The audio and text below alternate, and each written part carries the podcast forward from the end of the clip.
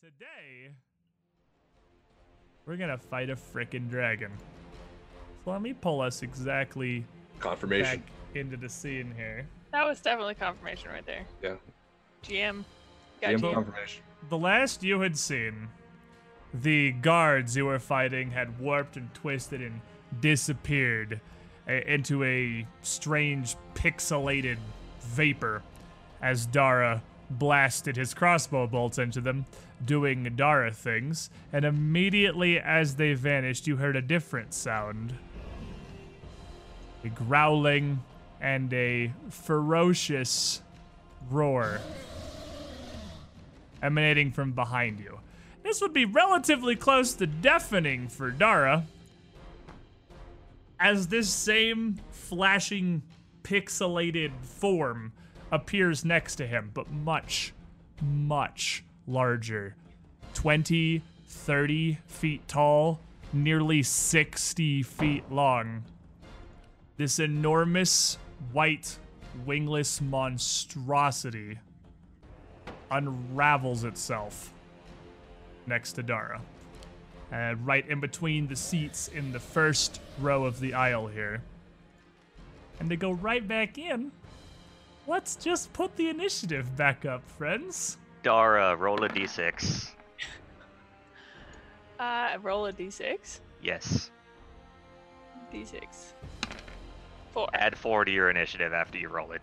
Uh-huh. Uh, you give him this As- power, please. A- a- As time slows down, as this creature shows up right beside you, you get to react more quickly than you would have. Okay, let me see what my initiative is. 20. Uh, ooh. Oh, That's exactly what we needed to happen. We uh, were talking about it little, little beforehand here, and with Dara being right next to the source of this roar, there was the dream that maybe, just maybe, he'd pull out a natural twenty or something on initiative, which is exactly what he did. Yeah. And uh, fortunately, three of the five of you have beaten this creature in initiative. And as it unravels here, looking around, fire puffing from its mouth as it breathes. Dara, you react first. I, Probably because it's right next to you. I sprint from here? If you want to take what is uh, a, you're surrounded by chairs, so you don't really have a great line to run. You can sprint three or four times your movement speed, but it has to be in a straight line. There can't be any obstacles in the way. You're kind of in an aisle between chairs. You're in the movie theater, so there's nowhere to sprint from here. Double move's really the best that you've got. If you want to just get as far as possible from this thing. So a double move, I guess. So 30 feet. I'm gonna. Sp- I see this thing out of the corner of my eye, and first thing I duck down and try and start sprinting. And immediately as you do, this creature turns and uh, with a single claw lashes out towards you as you try to escape. What's your AC? Uh, 26. It has combat reflexes.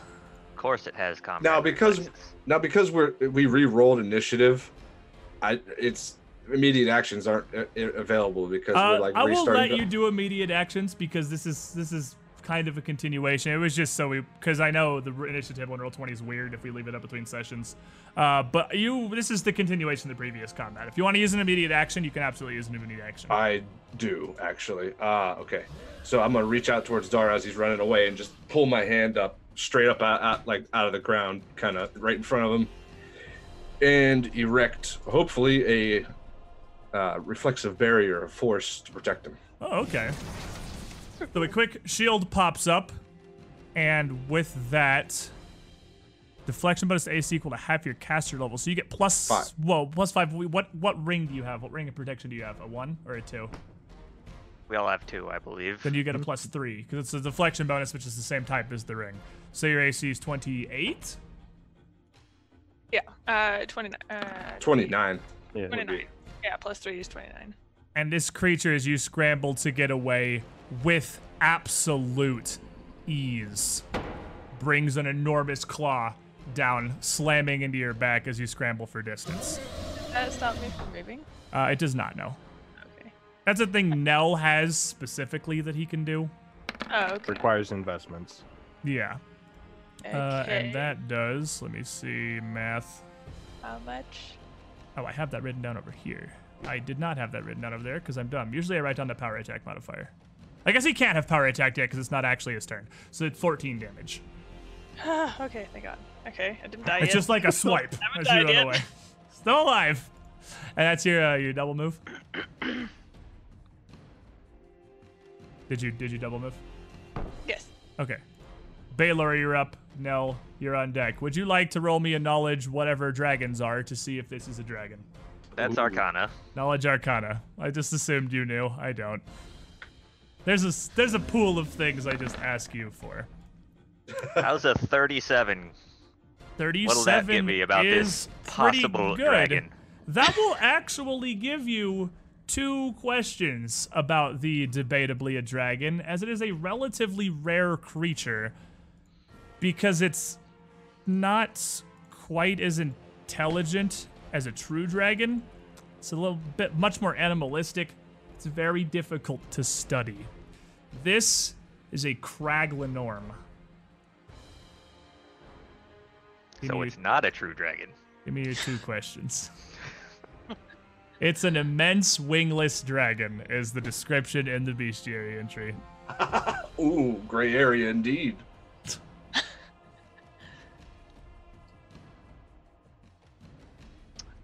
I'm gonna assume.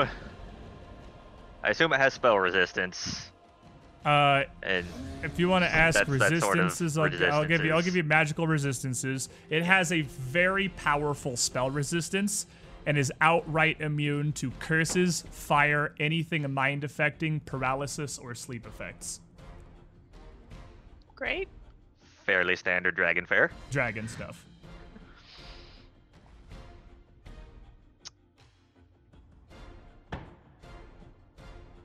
Uh, Think fast, Baylor. What is your What does your brain tell you? What do you know about Crag Linnorms?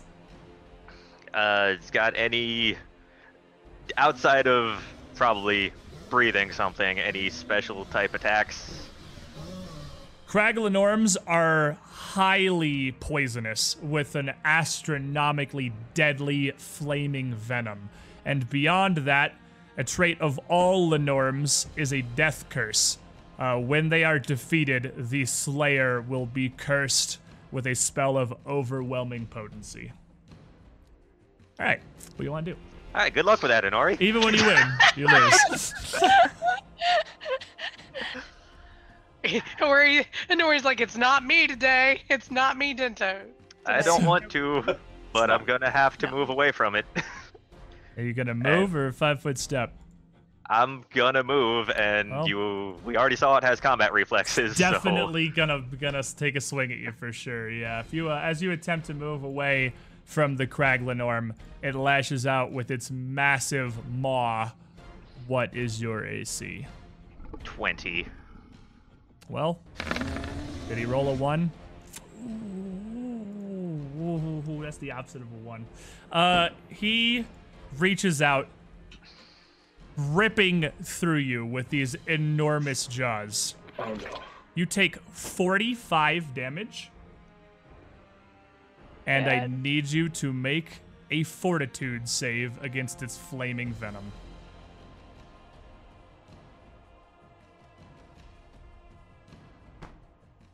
You do just barely scramble away.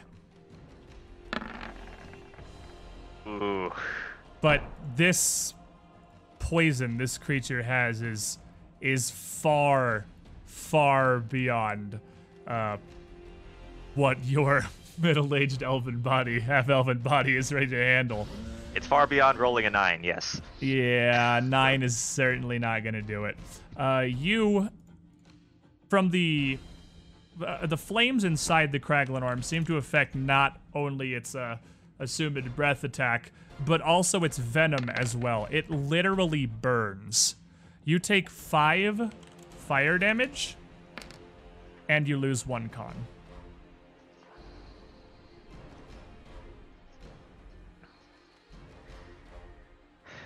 Okay. Well, let's see if I'm gonna manage to do anything back to it. Uh, it depends what are you going for. I'm bringing it back. The beam we never got to see what it did last time. Oh, all right, all right. So you, I- you go ahead. well, I assume I'm going to land a ranged attack against its flat-footed touch on an enormous creature. Gonna hope, cause that's an eleven. Uh, eleven absolutely will hit its flat-footed touch. It is a was about to giant say, monster. Can't be like And, more uh, than seven or something. Yeah, as this green beam erupts from your hand, it connects with this creature and doesn't allow spell resistance. it does. Then give me a spell resistance check.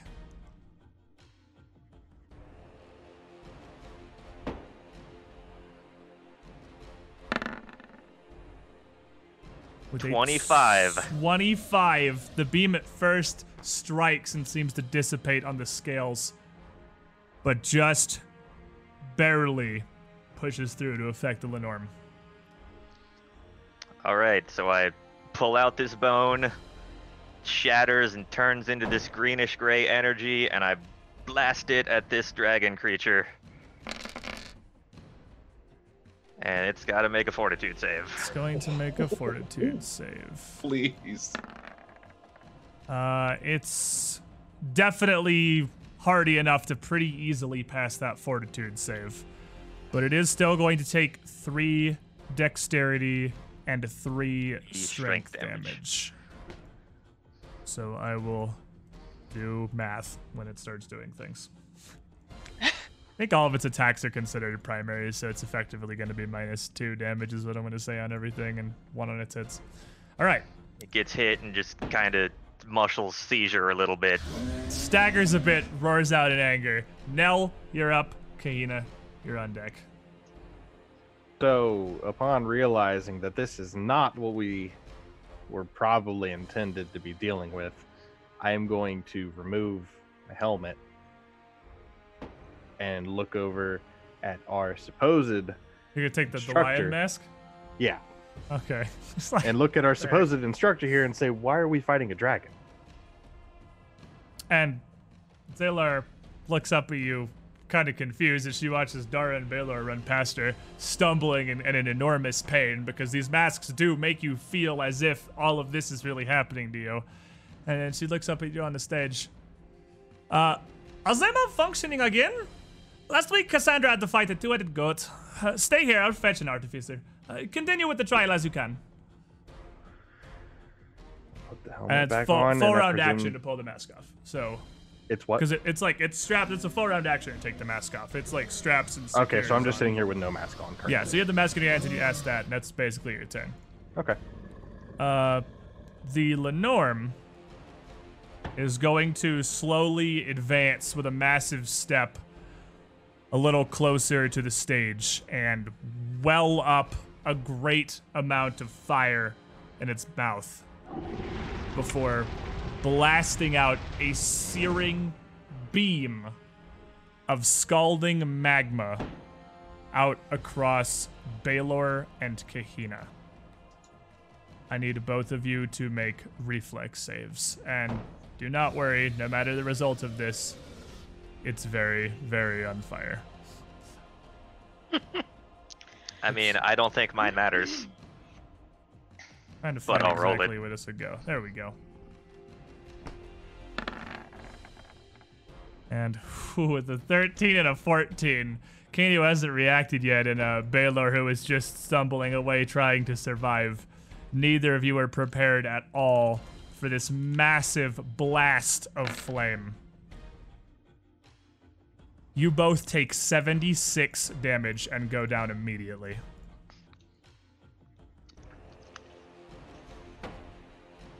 After it shoots this blast out of its mouth, the rest of you can see that even the area where this where this fire breath was just shot is now scalding hot magma, which is surely dangerous to even go near, much less cross. Uh, Kahina, you are not dying, but you did feel a searing flash of blinding pain, and then you're unconscious. So you don't need to roll to stabilize or anything. Okay. And Ori. Okay. And uh, Dara, you're on deck. Oh God. So you saw that too, right, Ciaran? Like that was. That's definitely a dragon, right? I don't see anything. There's not a mask on me. All I can tell, you've just been swinging me around at the air for 10 minutes. Well, you can feel my heart rate because it's definitely going up right now. Yeah, it's clearly something. man.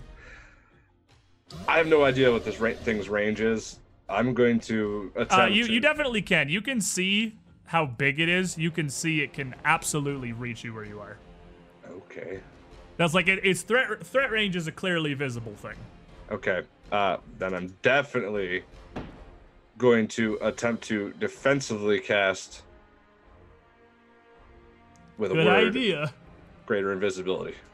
And you are going to uh, hopefully vanish in an instant. What? Uh, give me that concentration check. Okay. I can just on the sheet. Plus four. It's not part of spell combat, so it's just four. Okay. 34. 34 definitely passes, and you absolutely vanish and turn invisible. Okay. One, two, three, two. There? And as you move towards the edge of the stage, absolutely unaffected by your stealth, the Crag Linnorm lashes out with its jaws. What's your AC? It has true seeing. Don't die. Go it. I knew that was gonna happen, but I had to try. Uh, 22, All right. 25 with spell shield. All right, so you quickly throw up another spell shield for yourself, and it does absolutely nothing as the creature's enormous jaws easily close shut around it, dealing 22 damage. Make me a fortitude save.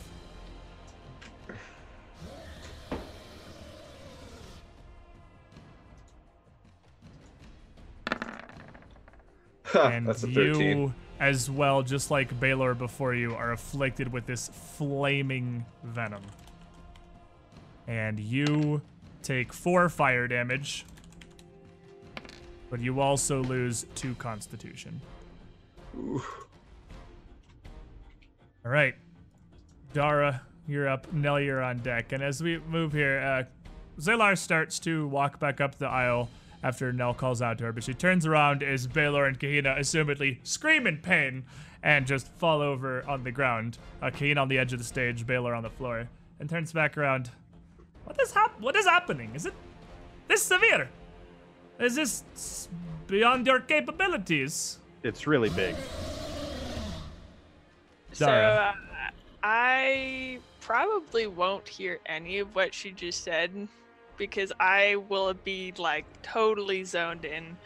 I grab three cold iron bolts, uh, use three grit, and just try my best to shoot. Cold iron bolts? Cold iron, yeah. Cold iron doesn't like do anything magical. It just overcomes things that are weak to cold iron. Oh. They don't like do extra damage or anything. If you're thinking, I thought they were for monsters. I mean, well, uh, that, that, Well, that's that's fair. Dara's. If, yeah, that's fair. Actually, if that's Dara's mindset. Uh, that's that's that's not wrong. That's not incorrect. That's, Monster! Kill it! cold iron is for monsters. So yeah, no, go for it. My, I, I just didn't know if you. Uh, I didn't know that was in a character thing. I thought you just thought they did Uh, something out of character. Yeah, go no, ahead. No, shoot your cold iron bolts. that's- You uh, you No, grit she it up. just repeated that way. You grit up and shoot three of these cold iron bolts. That's that's fine. Yeah. Um, and I use three grit. Ah, not taking any chances. And I will try and shoot this. And gets three crits. Yeah, just roll three hard twenties. oh, Uh, there's a Oh, natural no. one in there. that is the worst I I've ever seen. roll? Uh, you want to use your ta- you, you want to use your table reroll on one? Well, I will tell you that ignoring its touch AC, the 18, or uh, ignoring its armor and going for touch AC, the 18 and the 20 both hit. The only one that misses is the natural one. So if you want to use your session reroll to reroll the natural one, absolutely you can do that. Yeah, I think I will. Okay, you can just hit the macro again, and it's- it'll be the bottom one. Oh, okay. Then we'll be sad because all the rolls will be better. Watch, watch, watch it. Uh, no, no, we're still fantastic. Uh, 17 also going to connect. Turns out, with your focus and ability to aim for weak points here, hitting the dragon itself is not challenging at all. It's gigantic. So all three of your bolts connect. Okay. Um. So let's see here. Uh, first one does 20 damage. Solid. Second one does 13 damage. Did you, I didn't see that one roll, but okay. And third one does 18 damage. All right, I'm not seeing your dice roll, which is weird. Oh, you're Um, not? It'll Gonna s- probably just take Yeah, a gonna second. assume Roll20's lagging out. So a Yeah. 20, a 13, and an 18 as these three cold iron bolts pierce deeply into the Crag Linnorm, and it reels and turns its attention to you in pain. Uh, Nell, with your helmet off, you watch Dara just shoot a bunch of bolts into the opposite wall of the amphitheater. Uh, Baylor, you're just. There they There are. they go. Yeah, Baylor, you're just eruption thing pop sort up. of unconscious. Uh, Nell, you are up, and Nori, you're on deck. I'm gonna shuffle on over to Kahina and start removing the helmet, Okay. seeing as So you they walk over and you start- to have not liked what happened. Undoing Kahina's helmet as she is, uh, she looks physically perfectly fine to you, but she's definitely been knocked unconscious. The Linnorm, what you got, buddy?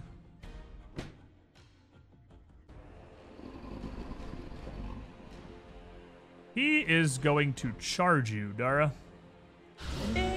Well, goodbye, guys. stampeding across the bottom of the the area right in front of the main stage, in front of the rows of seats.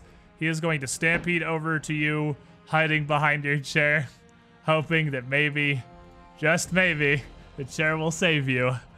What's your AC? Uh, AC is 26. Charged. Gets a plus two.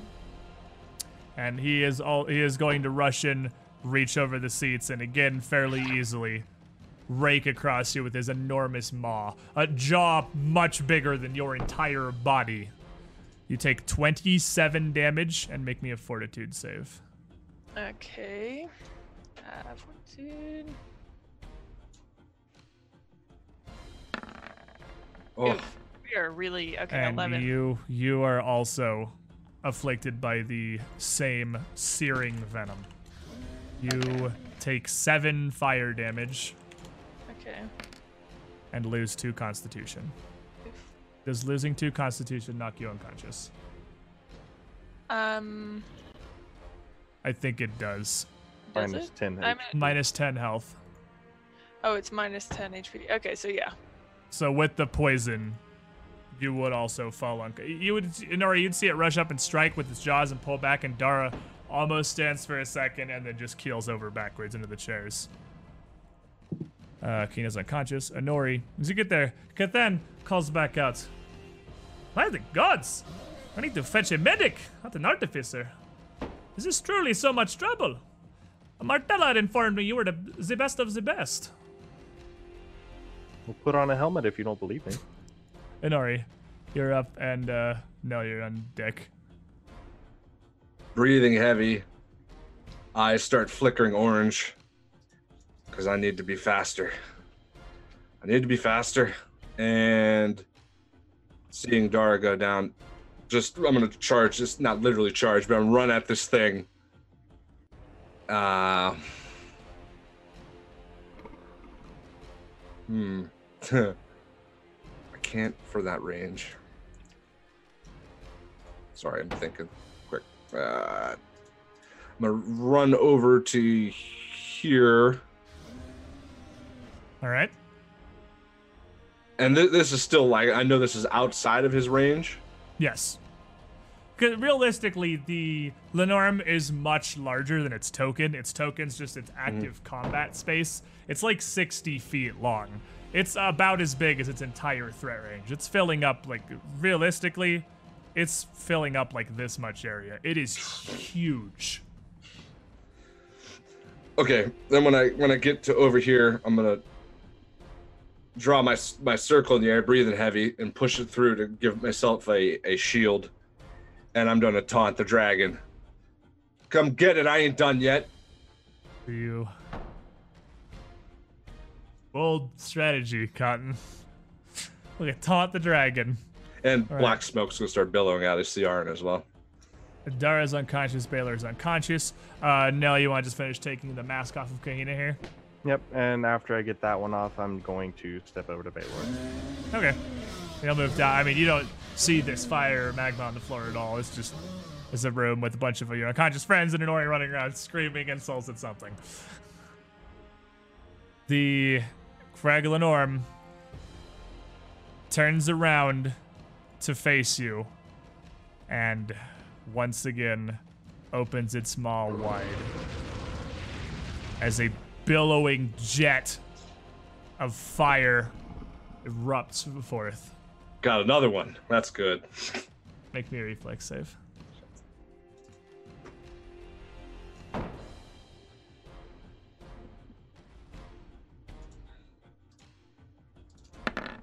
That is a 19.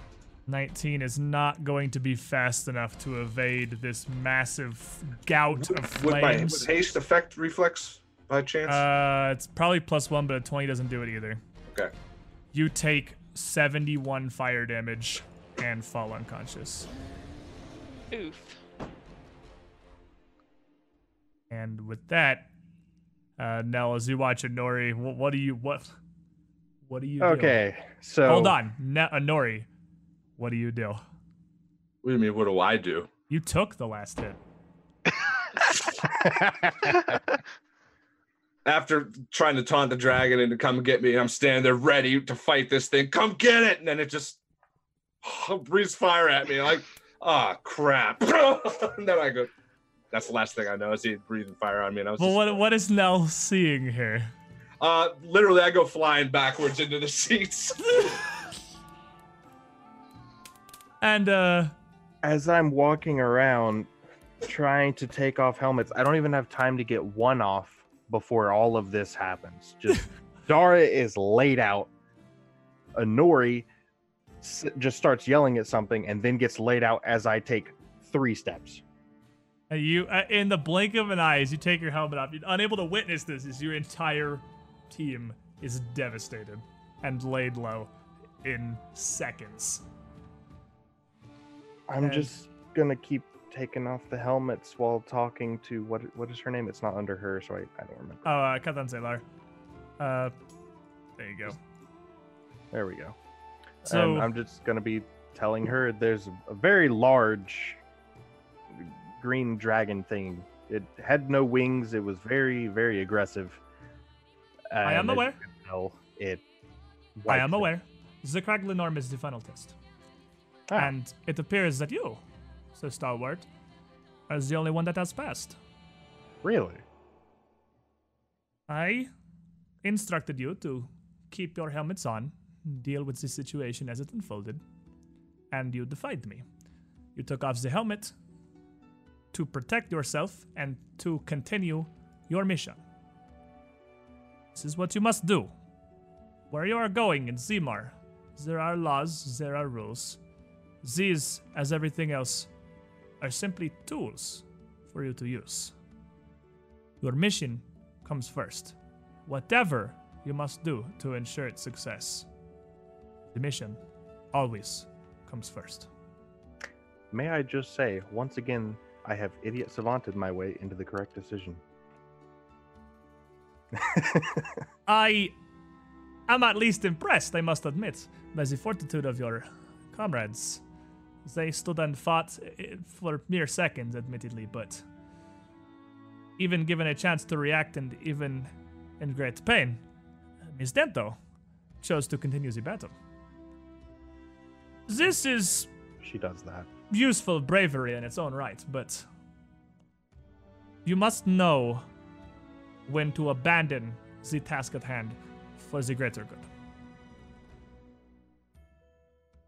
So, Nell, you get two more points of inspiration for passing the final test by taking off your mask and not getting murdered. now, I didn't even get the chance. that is so you That's actually did get an exactly what I was gonna do was just nope. Now, uh, Sir Stalwart, tend to your allies as you can. The medic is nearby. This is the typical result of Zillenorm. I'm just gonna get everybody together on the stage with their helmets off, laid on like cushions or pillows or something that I can find Oh, for yeah, them like we uh, across the the amphitheater seats here. Yep. As you can, and uh, although a normal Crag Linnorm would absolutely be dealing Constitution drain with its poison, uh, none of you actually have any Constitution damage after the fact. It's part of the simulation, so you can put your con all back up to full. Everyone who got poisoned, uh, and after a minute or so, Zalar returns with a pair of medics, which is people with wands who know how to use them well enough, and give you each, well, it's going to be quite a few touches realistically. It's going to be some amount of healing, and there's still going to be a lot of pain involved. And though this is all mental, it's mental. Your, your brain is telling your body you've taken all of this damage. Uh, each of you, he, uh, they heal you up to half of your hit points. So it's still a very, very painful uh, experience there. And as you're all waking up, before we go any further here, for your acts of heroism slash attempt to survive, Dara, you have been given a hero point by Taraka, Uh huh. and Baylor, you've been given a hero point by Senecat. Which I guess means that it's not a dragon, because clearly they sided with you. If if you go to the Linnorm page, second paragraph, first sentence, though not a true dragon. He's in the frickin' bestiary right now. Like, Baylor woke up half dead, and you're like, hold on, I gotta go get my books. I got something for this. Like, I'm pretty sure when he read it, there was dragon listed. Hey, the the exact words are though not a true dragon. It's worse than most dragons, so, but not actually a dragon. as you all wake up in the ma- since all of you except Dara were knocked out by the fire breath, uh, still believing yourself to possess what Oh yeah, fire breath. Dara got nipped. Uh, Yep. Baylor, Keenan, and Oriel got fire breathed out. Still believing yourself to be completely covered in third degree burns and in great pain, and you are in great pain. You're at half health. Uh, you wake up where Nell has put you in the seats here. You wake up to Nell and medics waking you up. Uh,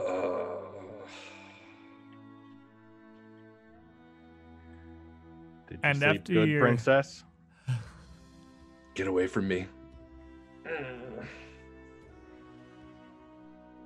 As you are all awakened and the medics are continuing to heal you up to the halfway mark with these light healing ones, Zalar puts her hand on, walks over to Nell and puts her hand on his shoulder. You would be wise to follow the lead of your comrade here. He has the sharpest instincts of all of you. Oh, they're actually gonna take that as an insult. Seemingly the only one with a single dreg of a sense of self-preservation. You put me back in there with that thing, I'll take it. Right And now, she- let's do it. She No, smiles you will and not. Shakes her head. No one has ever beaten Zillenorm. It is not there to be beaten. It is there to be a lesson. As this pain, I am sure you will all in, hopefully serves as a lesson. You must keep your gaze on the greater goal. Sometimes there are necessary sacrifices. The task at hand must be abandoned. Your plans must be rearranged. The idea you had does not work out as you had wished. This happens. Sometimes you will need to cut all losses with an asset or an operation. In order to preserve the integrity of the mission as a whole. Understand?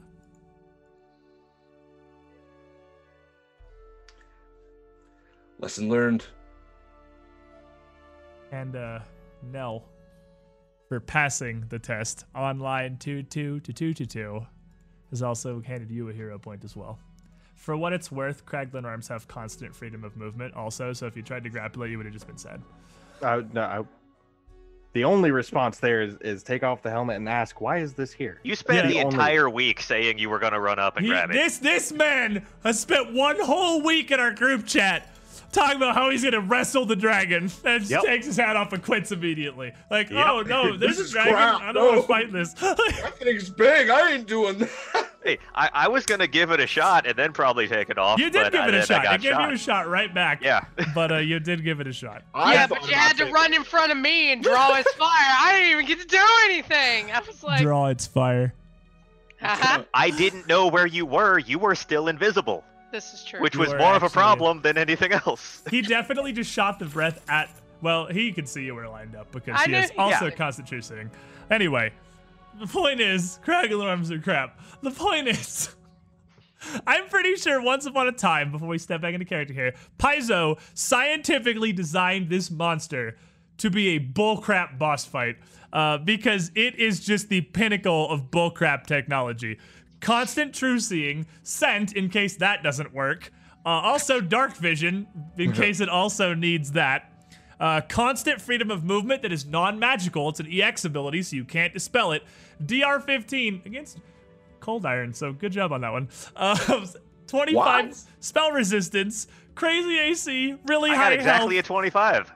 Yeah, you hit exactly lethal on a spell resistance. And the turbo murder breath attack that all of you, of course, experienced over the course of that battle. This monster was designed to be crap. It's not designed to be a reasonable encounter, especially for a group that was not prepared.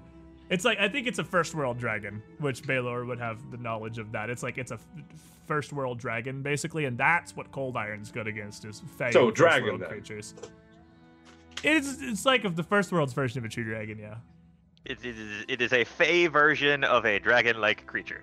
I mean, it's basically a worm, isn't it? You wouldn't know. You weren't there. You left us. You cut and run. You looked He into saw it it for a whole three seconds before giving up. He was like, nope. back to the session. Zalar continues. This is your final lesson. When you are ready, join me in my office. I have your mission briefing for you. We should never trust the Pat Snell on the shoulder again and again. Well played, Sir Stalwart. Thank you. And motions for the medics to follow her and walks out of the amphitheater. I mean, you can all get up and walk with her if you want, but uh, I'm gonna follow. Nell's gonna I'm follow gonna her. heal myself. I don't feel like utter crap. you can definitely heal away the pain. At least you can heal away the physical pain. You'll never, you'll never be able to heal the mental pain of Nell once again just knelling his way into the right answer. But you can at least heal away the physical pain. I'm gonna poison his food tonight. What about the I guess? I'll go lay hands on Dara and everybody else. You're gonna go Dara. the party handing out some. Yeah, just Some my healing. like my personal healing. I'm not gonna waste a wands on it. I don't So- bother rolling for that or anything. Yeah, just I've got enough. We've not used them today. So what about the rest of you? I'm just gonna sit uh, dejected, just kind of quiet, reflecting on what happened, what went wrong, and how I probably should have ran away, but it's just not in my blood. And you, uh, you would hear Ciaran as you're thinking, because he's got a little bit of that link there. Well, I can tell you from Nell's perspective, it looked pretty funny. Uh, if you're trying to cheer me up, it's working. That's I have no idea what happened, girl, but I have never seen you get your ass beaten so soundly. And remember, I was there when you almost got eaten alive by a pile of rats. And yes, I'm gonna keep going back to that forever. I expect nothing less from you, my friend. It was a Uh. giant dragon like. Pretty sure it was a dragon though. creature. Did it breathe fire? Yeah, effectively. Sounds like a dragon to me. That's, that's what I was trying to. I thought so anyway, but What about the rest of you? Dara? Baylor? I'll probably uh pat Honori on the shoulder. You know, I feel like we could probably take it at some point. oh, of course. I mean, All right. Not Let's see what- anytime soon. like we went back in. I'm sure. So pessimistic. Who- Why do we even bring this guy around? I mean, And Nori just wants to put the mask back on. Like, let me go again. Who among Yeah. us knew what it was?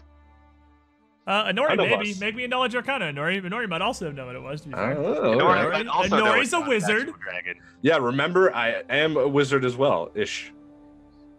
Give me Hard your one, knowledge hard one. arcana. Come on. You now Oh. 32, my friend. 32. Yeah, you get one question. You knew you know it's a Crag Linnorm. You don't know as much about it as Baylor, but yeah, you you can recognize a Crag Linnorm. You're learned. You're studied. Appropriate because of the conversation we were having. Is asking if it's a dragon a question? Still matter of perspective. A Linnorm is a powerful primeval dragon from the first world. okay. Also worth knowing, the one that there is the most available information about because Crag Linnorms are by a significant margin the smallest and weakest of Linnorms. That's the weak. Oh boy. When, when I say this isn't a dragon, that's not a bad thing. That's a compliment. there are dragons that are like CR3. this is a Linnorm, which is much more impressive than a dragon. Ah, the dragon. Okay, we can continue the dragon conversation to a later occasion. I'll tweet a poll on the two perception account. I will literally do it right now, so we can put into this. I will right now put a poll. Ready? We're doing it live Who on were stream. you with, Anori Our- or Baylor? Crag, Team Linnorms considered dragons. Yes, Baylor. Or yes, Anori, and uh, no, Baylor. I'm, I'm doing it. I'm doing a poll. Dun, dun. That's awesome. I will run this. Can you put a third option for who cares take off the helmet? Yes. No. Shut up and take off the helmet. Because I was, I was so That gonna doesn't fit, you so it's gonna be shut up and D hat. This is gonna be the poll option. There you I'll go. Take it. And yes, this is this is absolutely going. I'm not editing this out of the podcast. It's absolutely going into the podcast. There you go. If anyone wants There to you go back go, and look chat. at Twitter, There's a vote. friggin' poll. Are you Go vote. Team Baylor or Team Minori? Is a Crag Linnorm a dragon? Or I mean, I don't have to be popular to be right, so Well, I'm the first vote. So shut up and D hat has 100%. eventually the the rest of you as you heal up and debate the merits of whether or not a Crag Linnorm is considered a dragon. Uh, are we going to get up and head back down to Zalar's office? Yes. got nowhere else to go. Begrudgingly, I guess. We'll go keep talking to the lady that maybe get beat up by a dragon. So you head down and once again has a fresh pot of tea set on the table. Uh, but this time, as you enter, she pours herself the first cup before pouring each of yours and then taking a drink from her own cup. This, from your various facets of Lion Blade training, is kind of like the spy handshake. It's the I didn't poison this gesture of trust. Being the first I to already take took the antidote. the first you guys. to take the drink. Antidotes don't work in advance. Well, I guess this is Pathfinder and delay poison's a thing that exists. But uh it's I mean, I mean, yeah, it doesn't guarantee it's safe, but it's like the spy gesture. of, I didn't poison this. Respect. I'll take the first drink out of the pot. It's uh, it's like the handshake. And she motions for you all to take seats around the table once more and have drinks if you so choose. all right, I will Sounds take a seat. And as you all sit down, he walks back behind their desk and kind of steeples her fingers. You have shown great promise. I see why both Martella and the Princess Eutropia rely on you. I am sorry that the question of succession has soured the relationship between the princess and the Lion Blades. But ultimately, our loyalty must always be to the nation and the Taldan people, not the crown or the throne. To take sides in a political conflict is to dilute our power and purpose. But now it seems that political conflict is spilling over into national security. Lady Lotheed brought us the documents you recovered in Zimar, and they corroborate similar reports we've gathered from Sardis Township, Paul, and Demgazi. Maxillar Pythareus is rattling his saber for war, and he appears to be spilling Taldan blood to get it. For a time, we shared the same uneasy peace with Maxillar Pythareus' imperialist faction that we share with Eutropia's loyalists. But all at once, as we begun to receive reports of these Qadiran attacks, she puts in air quotes, our agents in Zimar were set upon and eliminated in a single coordinated sweep. I barely made it out of the city alive, and I appear to be the only one. Now, I'm too well known in the area to keep a low profile. You'll be the ones to continue the investigation in Zimar on behalf of the Lionblades. This is not an easy task laid out before you. Many believe Pythareus is the Grand Prince of Taldor, and he has defended accordingly. Not to mention that he will be attempting to prove him guilty of high crimes. Furthermore, he is obviously operating his own intelligence network, and she reaches down to a uh, sheaf of documents, charts, maps, timelines, and starts sifting through it, sliding some pages across the table to you. One that is run by a man named Milan Zeroth, a former associate of the Lion Blades, and one of the most ruthless and underhanded operatives I have ever encountered. We believe one of our agents, Kilian, may have escaped the purge, and locating him will be our top priority for now. We can provide you with false identities, and I can accompany you as far south as Panamona to act as an advisor, but you will be alone in the Lion's Den. I cannot enter the city to protect you without alerting Pythareus' diviner and bringing far more pain down upon you. You're clear on what your nation needs from you. Will our prior reputations be an issue? These disguises, these false identities. We have a contact arranged to bring them to you. You will assume these identities at all times in Zimar. You will have no connections to your prior lives.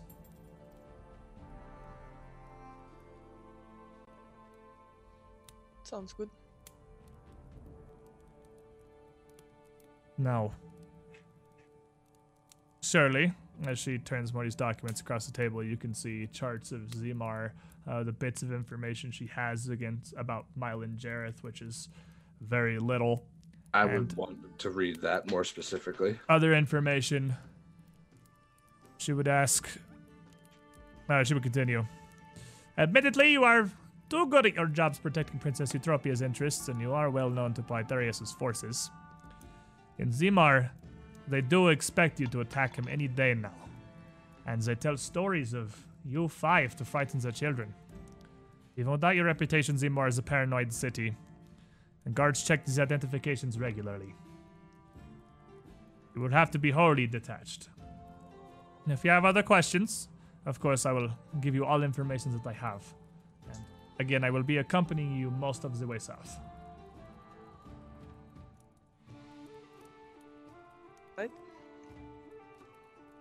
There any chance any others besides the one you mentioned may still be alive in the city? If there are, they have gone very deep underground and have severed ties with the Lion Blades or are otherwise unable to contact us.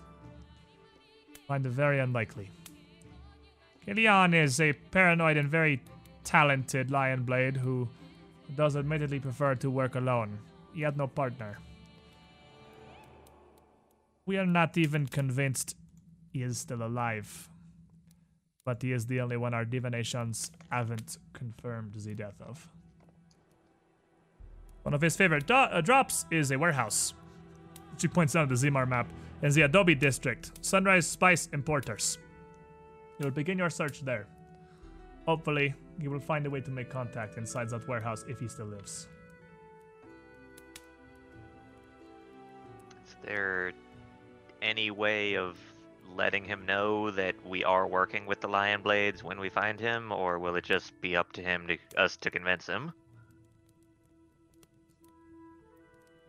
You can travel with the word of myself and your instructors, but Gideon was deep undercover. He has no code phrase or term he would know. It will largely fall on you to convince him you do not mean him harm.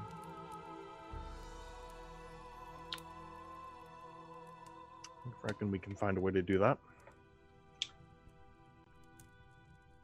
And beside, I do have some material assistance for you. And uh, she turns back to a, uh large trunk in the back of her office and starts pulling out a few things belts, circlets, headbands. These are from our stocks.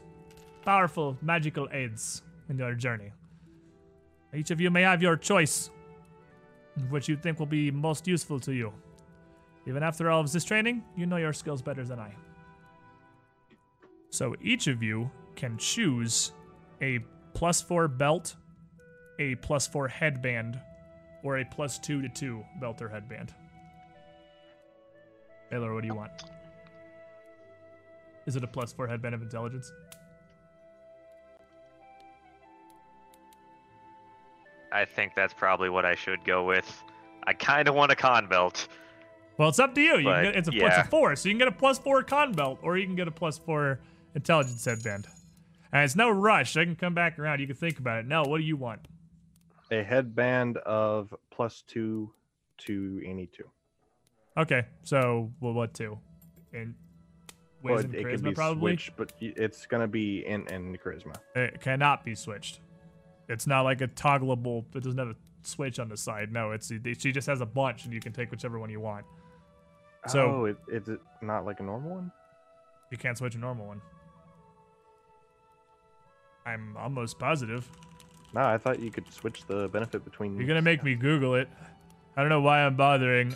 You, I can just assume you're wrong about things. You can't switch a Hmm. headband between. No, oh, yeah. Just one between three different ones. I don't know how after a year of War for the Crown, I haven't just generally assumed that if we disagree on something, you're probably wrong. You can't switch it between two things. No, it, it's gonna be it's keyed into two. So you can get a plus Oh, two yeah, int head- in charisma, and and charisma, yeah. and I'll let you put it the into whatever skill you want. Honestly, That, that, Uh, that that's what I was gonna ask when you came back to me about the skill ranks. yeah, you can put the you can put the skills whatever you want because she has these prepared for you. I, I am Uh, absolutely taking plus four int then. Dora, what do you want?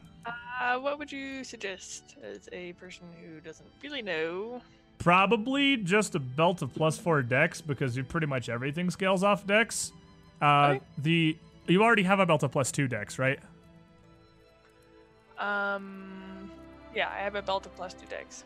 Then You could also do plus four wisdom. plus 'cause four get wisdom grit was from the that. other thing I was thinking because that gives you will save and that gives you two more grit.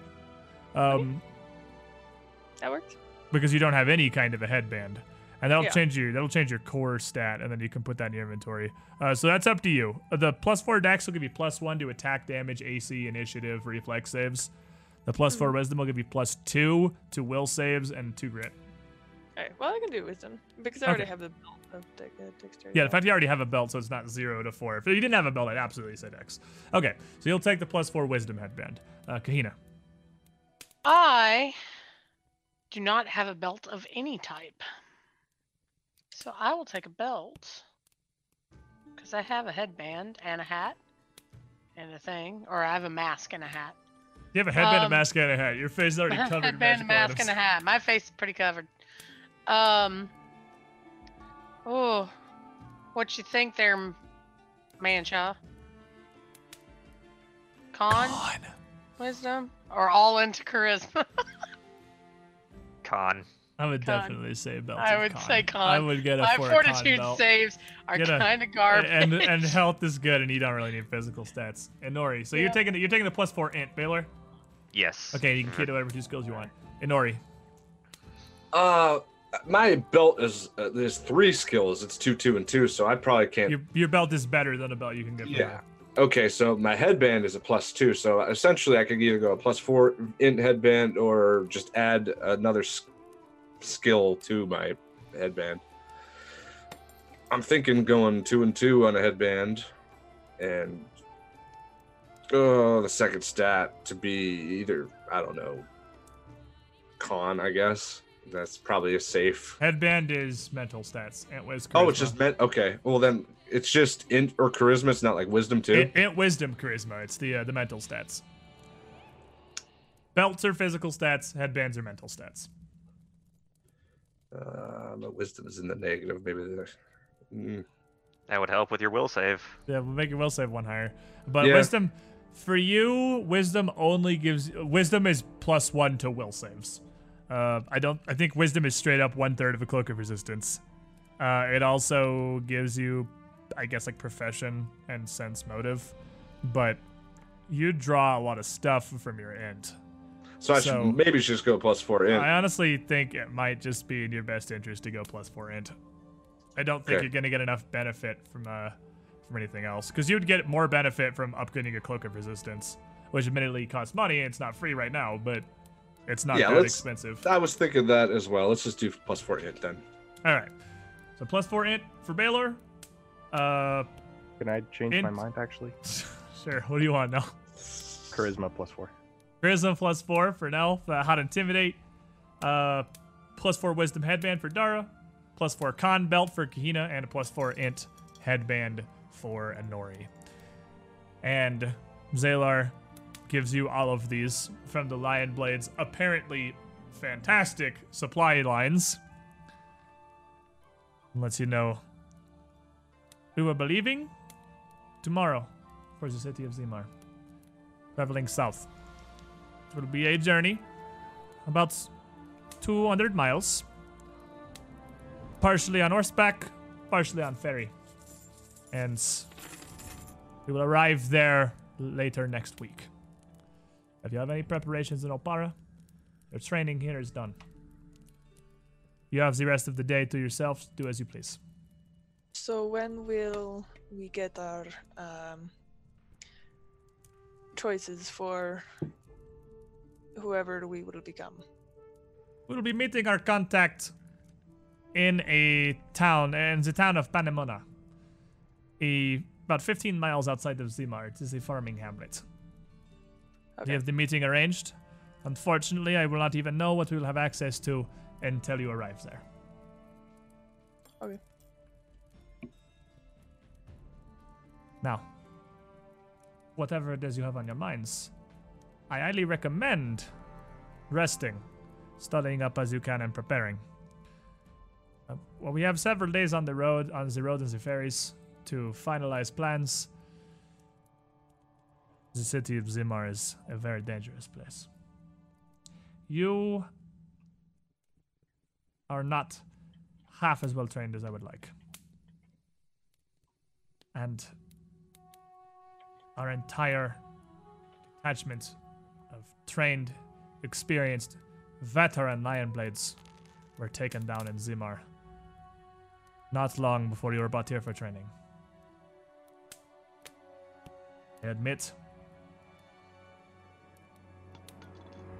I can only hope that the gods will understand the necessity in sending you in. We are doing what we must here.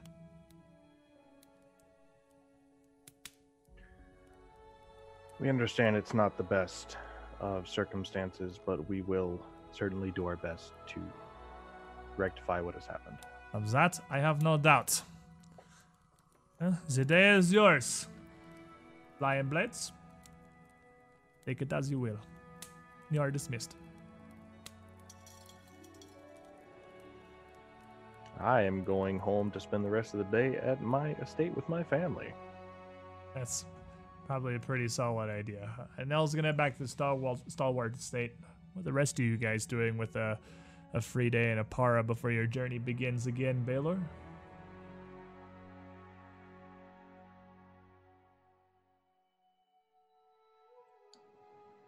Really have a lot to do. It's it's not my city. Nothing to do but think about what we're going forward into. Try to plan it out. Plan and prepare. Dara? I'm gonna go take a very long nap after dealing with frustrating French people. Uh, she is from Galt. Thank you very much. Ah, yes, Frustrating. Yeah. France. France only exists in strange aeons. to be fair, we did go there in, in our last campaign. But uh, It- isn't Galt just revolutionary France? no, it's Galt. Pay attention. But yeah, basically. What is it? That's why I went with the French accent, yes. uh, so Dara is gonna pass out. Dara is crashing. Uh, Kahina. I am going to leave and go upstairs to the actual college and hang out and get some inspiration and some bardic meditation. Uh, speaking of inspiration, after Inori's, remind me to tell you guys what that does. I don't think we've talked about it on stream yet. Inori, Uh, I'm going to head just outside of Oppara, just just slight outside, just north of where the White Raven is, and there's there's a hill out there with a lone tree, and one lone tombstone. I'm just gonna chill out there for the rest of the afternoon. enough. Over the course of the last few months of training, each of you has received, I, I hope everyone has at least a few points of inspiration. I don't think anyone has zero inspiration right now. That would be hard to do. It would be, but I mean, if you messed up literally everything, I guess it's physically possible to come out of this with zero inspiration. I'm pretty sure there was at least one thing that just gave it to everyone. No questions asked. But that inspiration and the five skills or attacks or whatever that you trained in, keep note of.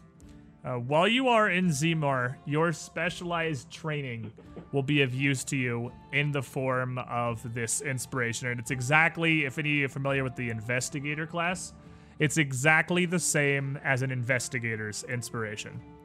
Any of those five skills, when you make a check or a roll for that, after you roll it, you can spend one point of your inspiration to roll a d6 and add it to that d20 roll. You can't keep doing that to one roll, but you can do it once. And that represents some of the specialized knowledge and information about Zimar and its people and its culture be, uh, that you've picked up over the over the months coming into play and helping you edge a situation. Now, you can also use the inspiration for other skills that you did not train, but it takes you two uses of inspiration instead of one. And if you use two uses of inspiration, you can also apply it uh, apply it to a saving throw or an, any attack roll while you're in Zimar.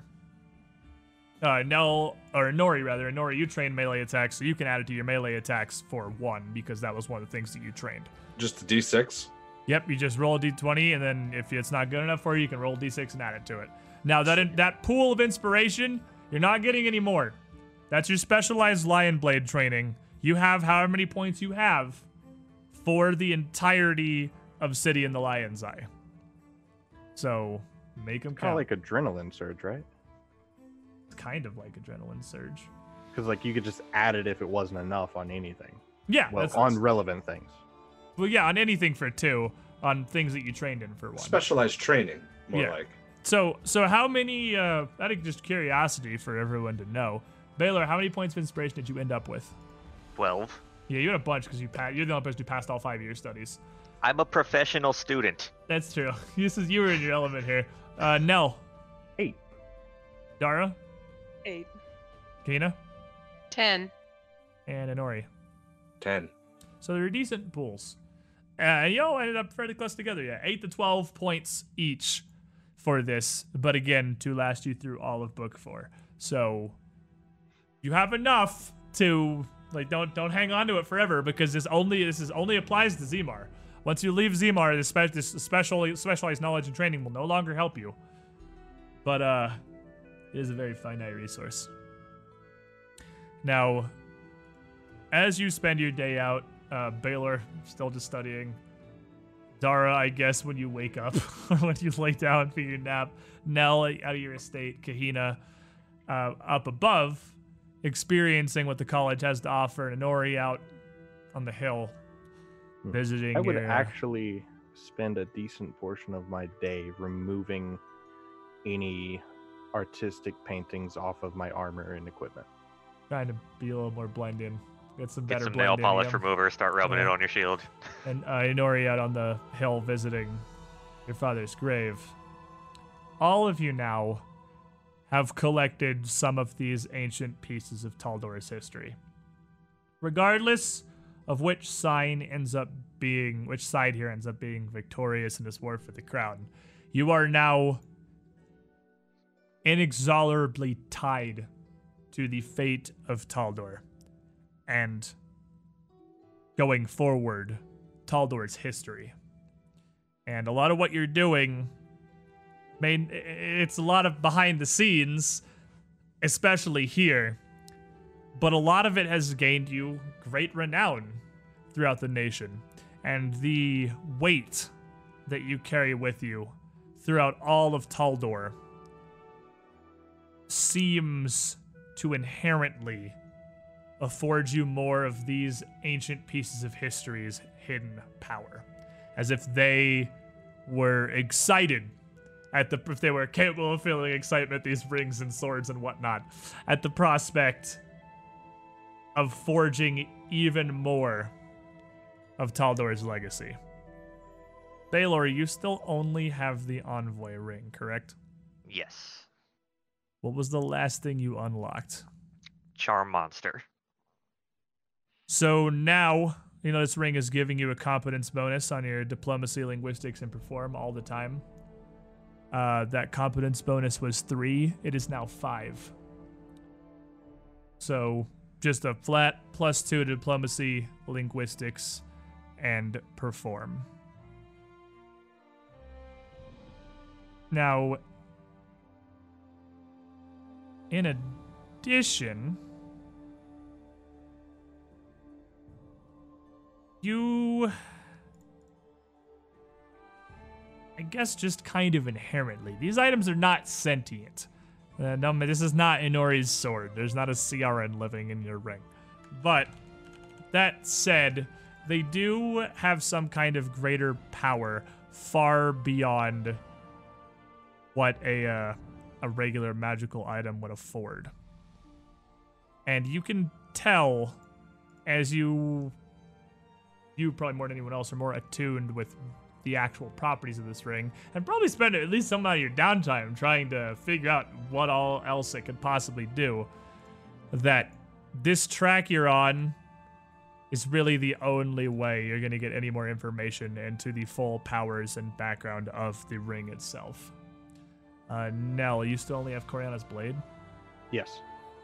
You have I have mental, magic missile, and fire, and it's plus three. It's a plus three defending longsword. You have, men- you have magic missile, mental, and fire. So three of the five gems are repaired. So just roll me a d6 just randomly for which of the next gem's power you receive. Five, so second half. So you do not have the black and the green. So that's going to give you the green. And uh, with the green gem repaired, you can now also use the power against a poison or any kind of a poison effect. So you have magic missile, fire, mind affecting, and poison. In addition, you gain a plus one insight bonus passively to all saving throws against any of the corresponding effects to the four gems gems that have reactivated. So How do you want me to write that down? that's I'm not sure. it's kind of a tricky one. It's a plus one to saves against the gem things. Okay. So I'm gonna any- I'm gonna type that and copy it into all three of my saves as a footnote. Okay, yeah, because it's like if, just remember if, if you're saving against something that's fire or mind affecting or poison, you just get a plus one. It's an Or magic insight missile. bonus or magic missile. it's a, it's an insight bonus. I don't think Or there's pretty much missile. anything else in the universe that really regularly gives insight bonuses. So that's I think that's why it's an insight bonus. It's pretty much gonna stack with everything, especially an insight bonus to saves. It's not that hard to get insight to attack and damage. There we go. There you go. Cool. Yeah, that's perfect. Put in plus one to saves against the gem things. That that's fantastic because we'll know what that means. Uh, that that sounded sarcastic, but I'm serious. That's fantastic. We'll know what that means. And now I have two things affecting my will save. You. Now that you have this almost fully restored, there's just one gem left in the hilt, left cracked. It's not so much a vision, so much as almost just like a memory that just shows up in your mind around the time that you notice the green gem has repaired itself. A memory that feels like it's yours, but somehow you just know it came from Coriana's blade. A memory from the 5th Army of Exploration, a few hundred years ago, before the war with Qadira. Knight Commander Coriana of Zimar was slain and returned home with her sundered steel shield and this blade. Her brother, Tadric, is very distraught that she was returning in a coffin and focused only on creating a fitting legacy for Coriana's daughter. He devoted the rest of his life to the studies of metalcraft and magical crafting, and eventually managed to infuse a shard of her shattered shield into what was left of her blade to repair it, and created a sword that would protect its wielder. How Coriana's shield was unable to.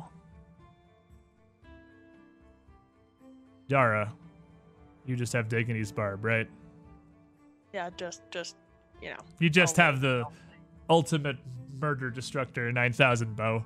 And the last thing I gave you was it was a plus 3 and also you can roll twice to confirm crits constantly, right? Yep. You feel Dignity's barb awaken fully. It is completely active and you have access to all of its power. It's a plus 4 seeking Darkwood light crossbow, so that's just an additional plus 1 to your attack and damage rolls. At the start of every day, starting tomorrow as you travel to Zimar, you're going to roll a d20. If you get a 1, a 19, or a 20, you re-roll it. Uh, but whatever number comes up on that d20, that number is a critical threat. You will crit, you will crit on 17, 18, 19, 20, and today's magic number. Oh, You Joker's could threaten on a two. You could Well, threaten on a 2. Wait, what's two?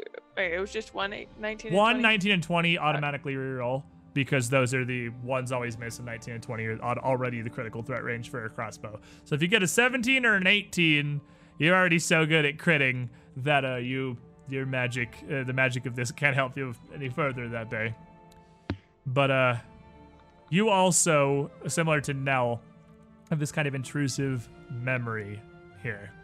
As you're looking over it, there's still that inscription, General Garethane of the Seventh Army of Exploration. Pretty recent history, but you, I mean, you don't study a ton. You didn't.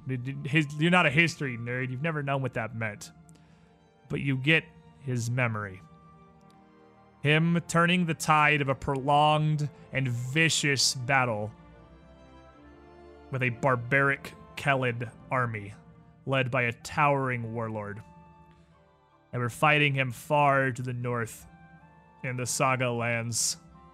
And through the driving snow of a chaotic blizzard, General Garethane shot a nearly blind bolt perfectly into the neck of the Kellid warlord, striking him from his mount. And as the Kellid soldiers watched their leader fall, their charge broke, and Garethane near single-handedly claimed victory on that day. Cool. And that is now the power that you have at Dignity's Barb. Awesome. Kahina, you are the are the only person that has two. You have the mask and the standard of conquest. Which do you wish to see improved? Um, I think I improved the mask last time so that it got a plus two for sense motive checks and a comprehend languages once a day. So this time, let's do the standard of conquest. It's got the tech dots and stuff now, yeah. Uh, the standard of conquest. This is the first time this has been improved, right? yes. You're just barely starting to get the power of this. Uh, you already have the ability once per day. There's a swift action, call for a charge, and increase everyone's speed by 20 feet. And, let them uh, charge plus without the AC morale penalty. bonus to saving throws. Yeah, and the, that's that's all the time. Mhm. I don't Now- think we've been using that. yeah. as I a- don't think anybody's been using it. Plus two morale bonus to saving throws. Yeah. I have when I can see her, but she turned invisible last yeah, you have to be able to see her and the flag, uh, and you have to be within 60 feet. So it actually doesn't come up as much as you would think, considering she's been using the message spell whisper thing to communicate with you from outside of the danger zone. But if you can see her, you do get plus two to saves. Anyway, now you can activate it a second time each day with a slightly different, more powerful effect. Instead of calling a charge and simply making all of your allies move with a magical swiftness, you can you have two things to do this now. You can activate the banner and teleport yourself and up to five allies as if dimension door. Oh, Yay! Another one. They only Yeah. have to be within 10 feet of you. So you can with this charge. so you got to touch him with the glaive. You gotta be within glaive touching range to hold up the banner and just warp you we and could up save the entire party with that if we're getting stomped. in Say or once Somebody per day? say once per day. So you have once per day you can declare the regular charge for the 20 foot mode speed increase. Once per day you can do the teleport with Dimension Door. Did Good. somebody say put me in, coach? Because that sounds like put me in, coach. Put me in, coach. Inori, you have the Scion's dagger, and it has not been upgraded yet, right? Nope, the wrist blade thing. Yes, Scion's dagger.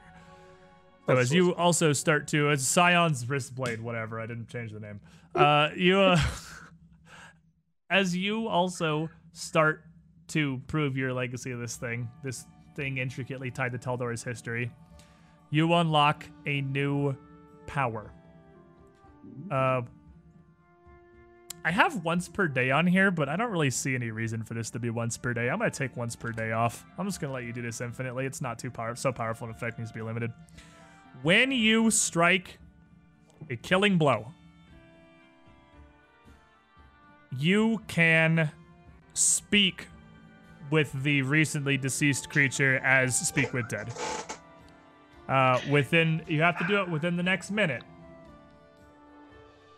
or the opportunity is lost. And it's a caster level six, speak with dead, so it's DC 17 if they want to resist it. That's Is there awesome. a, uh, I can a see this. command word here? And that's three questions. Uh, yes, three questions on a CL6. Oh. I can I can already see how this conversation will go down. By the way, I'm known as Inori Almi Dentho, and you just added to my kill count. Bye, thanks, see ya. okay, bye. Okay, bye. Every single one of them. Just like here, another Every- notch on the stick. Every time you get a killing blow, you can ask three questions of the of the body within the next minute. Uh, but if they are well, you just killed them, so they're probably pretty regularly going to try to make the save. Uh, they do get a will save to resist it, and with the way Speak with Dead works is if they resist it, you can still talk to them. But uh, I think they're not compelled to answer. I have to start carrying a white feather with me. Yeah. me. Actually, they don't get a save if their if their alignment's the same as yours. Even if they want to resist it, if you have the same alignment, they uh they have to take it. And uh, if they fail, they will answer tr- answer truthfully as well as they can. Or if they match your alignment, they'll answer truthfully as well as they can. That's really cool. At the end of the day, would you head back to the Lions Blade Academy to sleep for the night? All of you, or no? Would you stay out in your in your estate and head in the morning? I would just head out in the morning. Probably head out in the morning too. Gonna be That's- gone for a while. Spend some time with the family. I got the in room my to shop. myself. It's uh, it's gonna No be Nell a taking up the other bed. Yeah, you got you have your own cot. So then it, nothing really would occur until the next morning. A nice fire day morning as we're getting ready to head out down to Zimar. Probably die, hopefully not die. We'll see how much dying's really involved. Last last stop. Is there anything anybody wants before we head down to Zimar? We should probably get rid of the headbands that we replaced. I was about to say who. Who wants to sell some things Replaced. while you're a? Yeah, I had a plus two charisma. I had a plus two int. So we got three plus two headbands. Kahina, you didn't have. You got a belt, right? And you didn't have one at all. Exactly. So I didn't change anything. I didn't get rid of anything. All right, so we just got three headbands to sell. Get rid of those. Get rid of any distinctive things, and then be on our way. All right. So yeah, go ahead and it's a para. You can just sell those and put the gold in the party loot sheet. So you load up for the journey. Uh, as Zalar promised, she will be joining you for as much of it as she can. She's going to follow you as far as Panamona, which is where you are going to meet with your contact and where you're going to receive your new identities. It's going to be a few days of travel because it's quite a ways. You have several hundred miles down to Zimar. Uh, assuming that you are all either going to take a wagon or a horse and not walk, I have no idea why it says in here how long it takes on foot. Are you planning on just walking to Zimar? That's the same reason your GPS says it. It's an option. It's it's technically a thing you can choose to do. You can walk 210 miles down to frickin' Zimar if you really, really want to. We get there. What do you mean Pythareus took over the country on the ride here? Yeah. Assuming that we're not gonna do that because that's stupid, uh, it's gonna take you six days, and you will, as she said, get there on the twentieth, uh, late in the next week. The journey is relatively long. It's about 90 miles down the Porthmos River, past the city of Elskulp, newly revitalized, and then some bunch of old trade roads through a vast expanse of grass and scrub lands. Few another uh, past another couple of towns, and then either 50 miles down the main highway to Zimar or 75 miles on the winding back roads. Uh, you are absolutely going to take the back roads. You will not be taking the main city into Zimar. You're trying to draw literally as little attention as physically possible.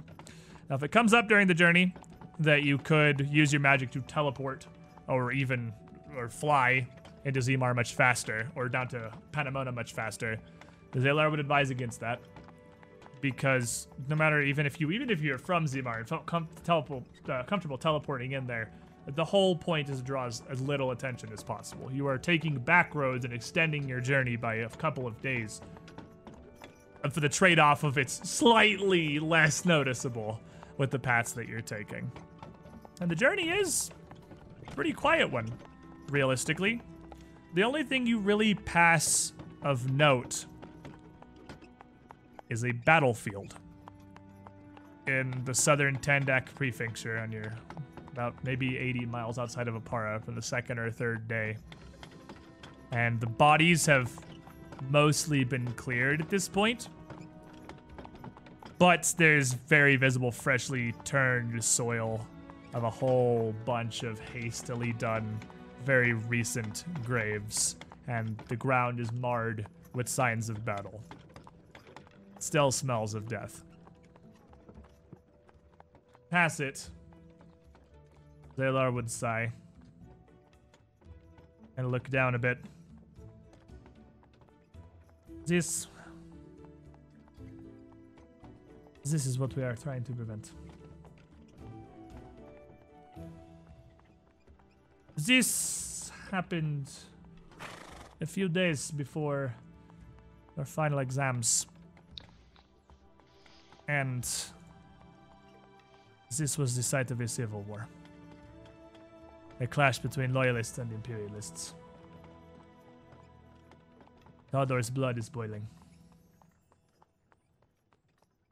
He is certainly doing his damnedest to incite war, isn't he? A damn fine job of it he has done. I feel I should be more clear. What do you know of Maxillar Pythareus? Me personally, not a lot. Well, actually, I guess that would be a knowledge and ability check, wouldn't it? Like a knowledge nobility or knowledge history, but regardless, I'll continue. Um, I'm sure all of you know at the very least he is the Strategos, Supreme Commander of Taldor's military. And I would hope that Martella has at least told you he claims he was formally adopted by Stavian III, hours before the Grand Prince's death. He comes from a long line of commanders and warriors who have always made Zimar proud, and he is just below a god to the locals. Do you know much of the Grand Campaign? No. is you would all probably know at least the very basics of it. It's the 500 year war Taldor's been in with Qadira until Yeah. incredibly recently, but uh you might not know a whole lot more beyond that without knowledge history checks. But you would all just living all of you are from Taldor, you don't know at least that much. Uh You would know what happened. you would know what happened, yeah.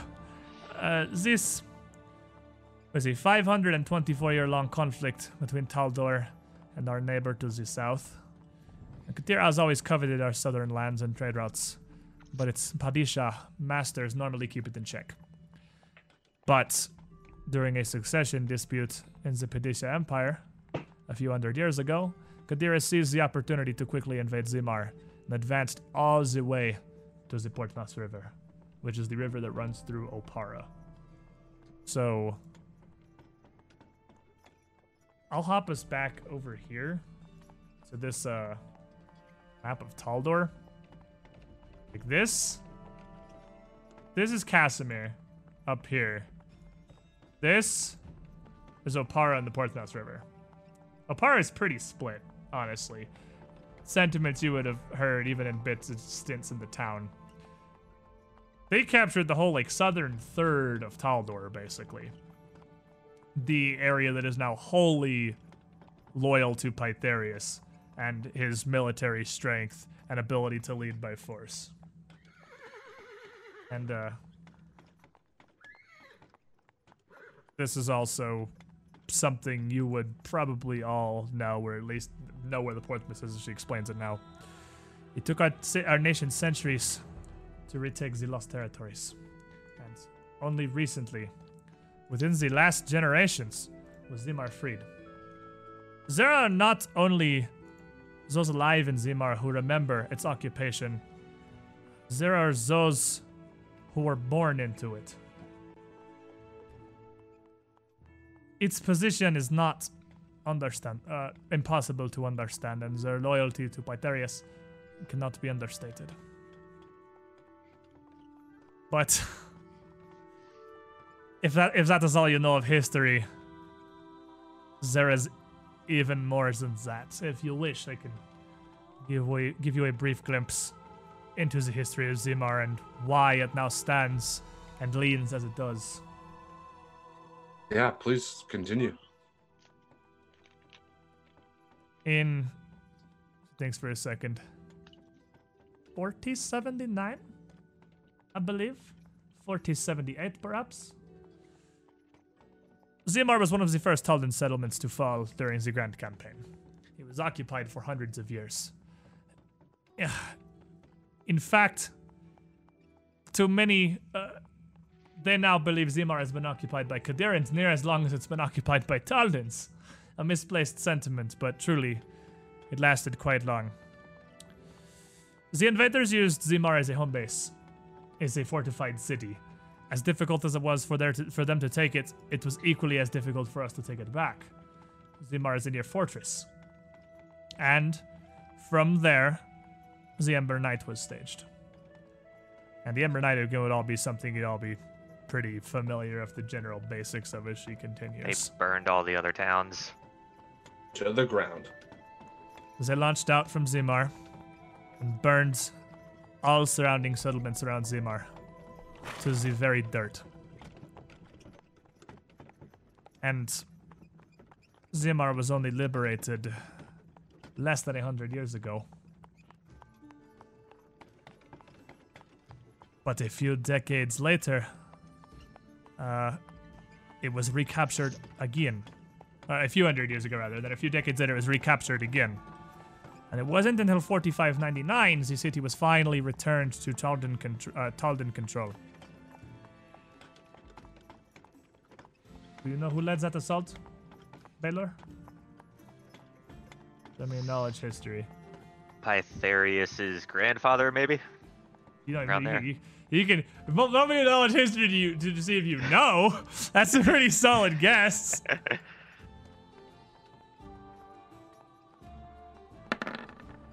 Twenty-eight. 28. Yeah, you'd know that. You'd know it was Sarius Pythareus, uh, Maxillar's great grandfather. Great grandfather. Wasn't sure exactly how many generations it would be, but I knew it Yeah. to be close. Captain Pythareus led a group of soldiers into Zimar and opened the gates for the Taldan army waiting outside. Were it not for his platoon, Zimar may still, to this day, be under Qadiran control. The people of Zimar rightfully pledged their loyalty to Pythareus and his line. And even if proof of his treachery is unearthed and brought to them, still many of them will cling to his side. I simply want you to understand what you are up against here, the numbers and the weight that opposes you. Oh man, it makes it sound a lot more difficult. Especially when they mean- love the guy. What what is our specific goal? Just kill him? Like No, you are absolutely not to make enemies of Pythareus. Not directly. Let me be more clear here. The Lion Blades must retain their loyalty to Taldor, and currently that, that is half to Eutropia and half to Pythareus. The papers you have brought us shed light on treacheries that he has brought to head. But we are not yet enemies of Pythareus. You are going to Zimar, hopefully, to make contact with Killian Keen. If you can meet this agent if he still lives, he can assist you as he can. But you are there to gather information, intelligence. If you unearth more solid evidence of Pythareus' treachery, of his willingness to turn Taldor against itself to achieve the, the throne, then yes, we will authorize you to take him down as necessary. But make no mistake, if you head into Zimar and make an enemy of Pythareus, you'll make an enemy of me, the Lion Blades, and Taldor. understood. Now, I do have one more thing for you that could properly be useful. And she uh, takes a wand out of a bag and hands it over to Baylor. This is a wand of sending, fully charged. If you have any questions, anything you wish to report to me, please do not hesitate to use it. I prepare the spell every day as well, so this will be useful, but even Well, you- without it, I have ways of contact. This is good. In case you are separated from the wand, you will still be able to make touch. And I want you to keep me updated, all of you. Anything you uncover, anything you learn, anything you believe merits investigation, let me know. I am your contact, and I am your captain on this, on this operation. I will guide you as well as I can. But you must be my eyes and my hands. Now we will be. So you have a uh, a 50 charge wand of sending. You So- can send like ten texts before you're out of minutes. What is 50. I mean, do we know what? I mean, obviously, the the thing going around is that he's creating these conflicts to make, you know, to authorize the war between Taldor and Qadira. But what is Qadira really been up to? Do we have any idea if they're being hostile at all, or are they just sitting back? We do not know. I have reports of Qadiran raids on southern Taldan settlements, but I have no way of knowing which are true and which are false flag operations, or ones orchestrated, perhaps even by Pythareus himself. I do know that under his command, Taldor has struck back. And even if the initial conflicts are manufactured, much longer and they will be real.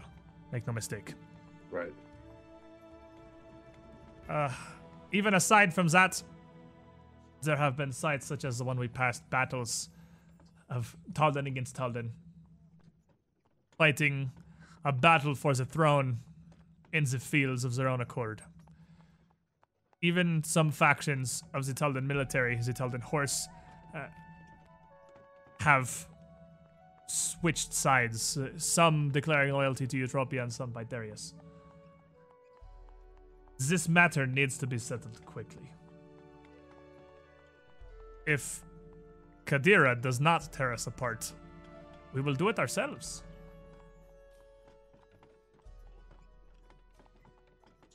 Darius is not wrong.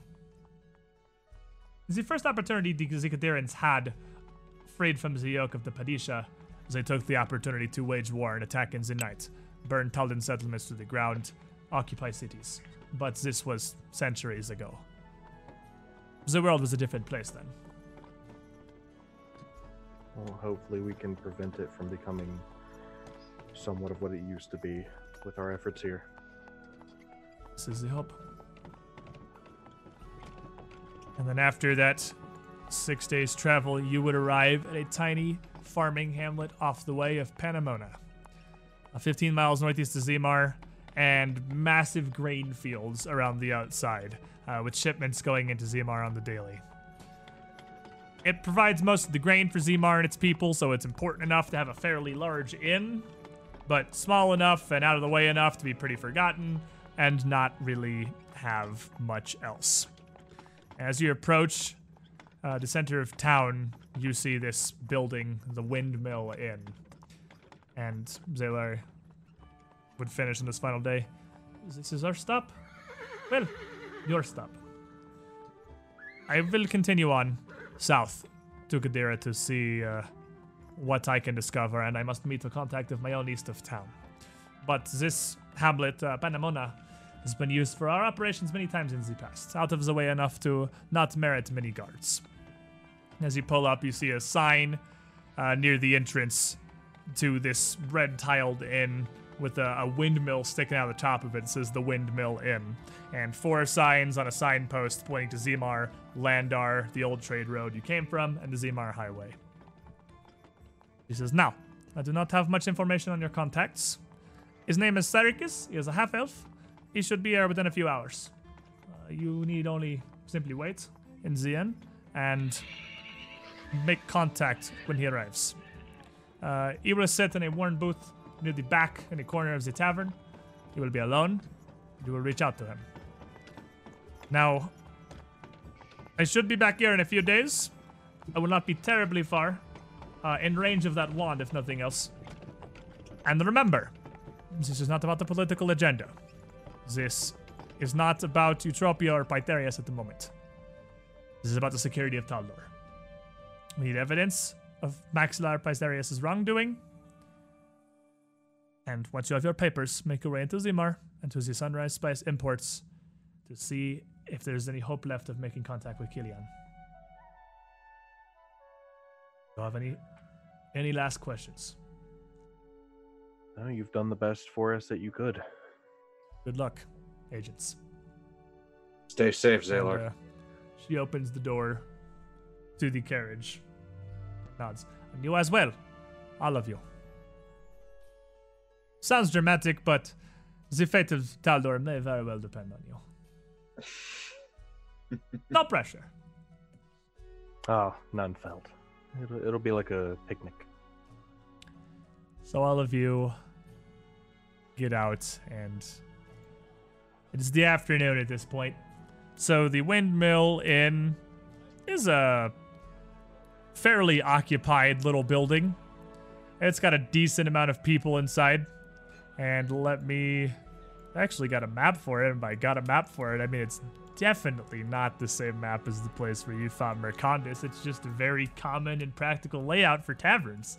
Why would you ask? Shut up. Stop metagaming. Uh, you make your way. I mean, they, they put so- these up everywhere. Yeah, so it's- Come in a common, I can box, see my it's mural style. wall. So you uh you make your way into the windmill inn. When Cyricus arrives, he is going to sit here at this wooden table tucked into the corner, uh, as back away from things as possible. What do you do, party? Well, there seems to be a nice, conveniently sized table with five seats. I'm gonna go have myself a seat. As Nell moves in and goes to uh, sit down at the head of this other table, Why do you right, get to sit at the head of the table? right in front of the door. 'Cause I sat down sit at the first. table?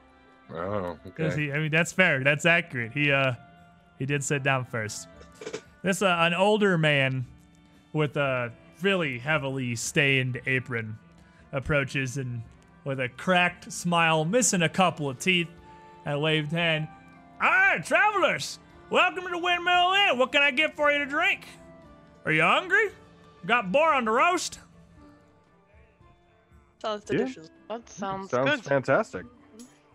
And he comes up uh, and uh, just whoever's close to Nori pats Nori on the back. Ah, You'll got a couple plates out for you. Um, ales, meads. Mead. Mead, yeah, got- sure. something with a little sweetness to it. Sounds great. We'll get one of the boys out and take care of you right proper. And he uh, Yee-hoo. heads back into the uh, the back here. Like a So he'll give some of this order back. nap or something? If you tell them you want a salad, they may not know what you are asking for. Dara. I'm more concerned about my coat. I don't know what was on his hands. It's He was probably a pretty- solid mix across cow manure, dirt, and uh, probably a little bit of food. Man. Pretty greasy old man. I mean, you would see him just whole boar thigh. juices. Yeah, you would see blood. him going around, and he's definitely taking a very direct hand and uh, personally serving out some of the drinks to the men and women up at the bar, uh, bringing some of the plates out himself, cleaning up things. He's he's getting it. He's he's getting his hands very much dirty, and after Soap a, is a uh, suggestion. after a couple of moments, one of the servers comes out with a, uh, couple plates of uh, a flank of roasted boar, and the old man helps carry a couple over to your table as well, uh, with a few flagons of meads and beer to whoever ordered what. And as he comes down, puts them all down. That's a long journey. Uh, you know, you folk don't look like you come out from Zimar. You traveling through from further up north? Uh, yeah. Where were we going again? I'm going to the bottom of this bottle of meat. I know that. That's as fine a destination as any. Right. and he pats you on the back again. Oh, My name's jeez. Papa. My name's Papa Rosso. Just call me if you need anything. I run this place. Okay, paparazzi. And he's uh, uh, just don't make sure you don't run off before dropping the coin. But Oh, we would we would never. Of course not. Hey. uh, we'll keep your tab up at the counter whenever you find folk are ready to go. We'll deal with you then. You have a pleasant afternoon. Thank and, you. Uh, Thank you. That's back in. This man's very, very friendly, very touchy old man. And uh, goes back to just dealing with stuff behind the counter here. And so you just kind of wait. Like pieces Uh, of chicken. You know, it's uh it's gonna be a couple of hours before Cyricus arrives. So how's the windmill in a tavern, everybody? It's great. You sat in the very chair closest to the old man. It's kinda you you proud as find yourself. This is quite literally a southern hospitality. No, yes, like it is. immediately you. I mean, uh, is anybody else a little nervous when he started? Hmm, Not at all. So yeah. I don't know what to say to you. anyone. asking them. Oh, it's fine. You just got to smile and be friendly. And as as Oh, what do you have in Kahina's your- talking, yes, as Kahina's talking, Her accent is gone. Uh, She no longer has one. She sounds entirely different. That's that's pretty cool. I can't do that. I don't really have an accent though. Bard. Sorry, Baylor, did you say something? Bard. So, uh, some of the uh, every now and then a, a server will come by and offer to refill your drinks if you want some more. Uh, if y'all just want to take like at most a silver off your sheet, I mean food's pretty cheap here. It's not gonna be you're not gonna be paying any kind of a meaningful amount really. Uh, I mean, a meal is probably going to run you three copper for. for yeah, like the, and the food. the meal's gonna be like three or four copper. The drinks are probably a copper a piece. It's uh, it's not gonna take a meaningful amount off your sheets. If y'all want to drop Yep. like a silver or two, feel Yep. free. Uh, real and quick. only drop a silver or two. Don't bring any attention to yourself by over tipping or anything. Yeah, Yeah. please. Not like we normally throw. Yeah, I mean, normally like in Marat where we're throwing money, we were throwing no. Yeah, we're doing that. obviously adventurers. We're probably going to have at least enough to get around and do what we need. So just tip appropriately. Are we saying all this at the table? Or, I Yeah. mean, It's a pretty loud tavern. I Okay. mean, you It's guys like, are like, at a like, table like not, in the not like, like as open Nah, as yeah, you're not saying yelling this. across the table, but like you can But, lean like- in, you can definitely like whisper amongst yourself and feel like I mean, no we don't really have gonna do that. You. I can just say it in their heads. You can also cast message and literally whisper to each other. That's also a thing. Yeah, Canada possesses magic. Uh, I mean, are you gonna cast message and whisper to each other? I Don't need mean, to get magic no involved. need. Yeah, Yeah, no, Just you can- you lean over and act like. I'm telling a good story or something, and weave so it as in there. the afternoon passes and gets a little closer to the evening, sun, st- sun starts to go down. Some of the people have come and gone. You're definitely not the only ones who have sat in here for multiple hours, just digging to the bottom of various flagons of uh, ale and mead. But it's it rotates some. You would see someone who looks relatively out of place. Uh, a half elf, which is fairly uncommon down here, and one wearing a pretty big set brass spectacles and some overalls. Not I thought he had buck teeth for a second. horribly twitchy necessarily, but I mean, with the point, you all having what? What's the lowest sense motive mod- motive modifier in the group? Uh, probably me. What do you have? That's what I'm looking. Because I imagine most of you probably at least retrain Zero. some into that. Oh, just kidding. Okay, maybe Nell doesn't notice, but uh, the rest of you guys see he's a little, a little uncomfortable. And this half elf comes in and sits down back in the corner. And as a paparazzo heads over in his uh, fairly loud voice to greet him, Zarkus waves him off pretty quickly. This is probably your contact. So I'm, gonna going assume to stand Kahina. up. Yeah. I'm not going anywhere near that. That's all Kahina. I'm going to stand up and I'm going to walk over just very gently and just look all surprised and just be like, I have no idea what uh, what his name is because I have forgotten what she told me his name was, but I wouldn't use it anyway, not in public. So I'm going to make up a name for him, and uh, his name is now Jasper. Okay. And Jasper is uh Baylor's cousin. Jasper, I can't believe we ran into you over here. I was just over here Have you- talking to kind of looks at you with probably exactly that face. He has the token. a little uh off put. He's like, oh, oh, yes, right. Uh, follow you to then to meet with uh my cousin. Yeah. Hey, we what? Uh, just what are the odds? Come on, come, come, have a seat. And so you'll bring him, and he'll pull a chair over and come up and join you at this uh at this table here. What? What are the odds of running into your cousin here or there?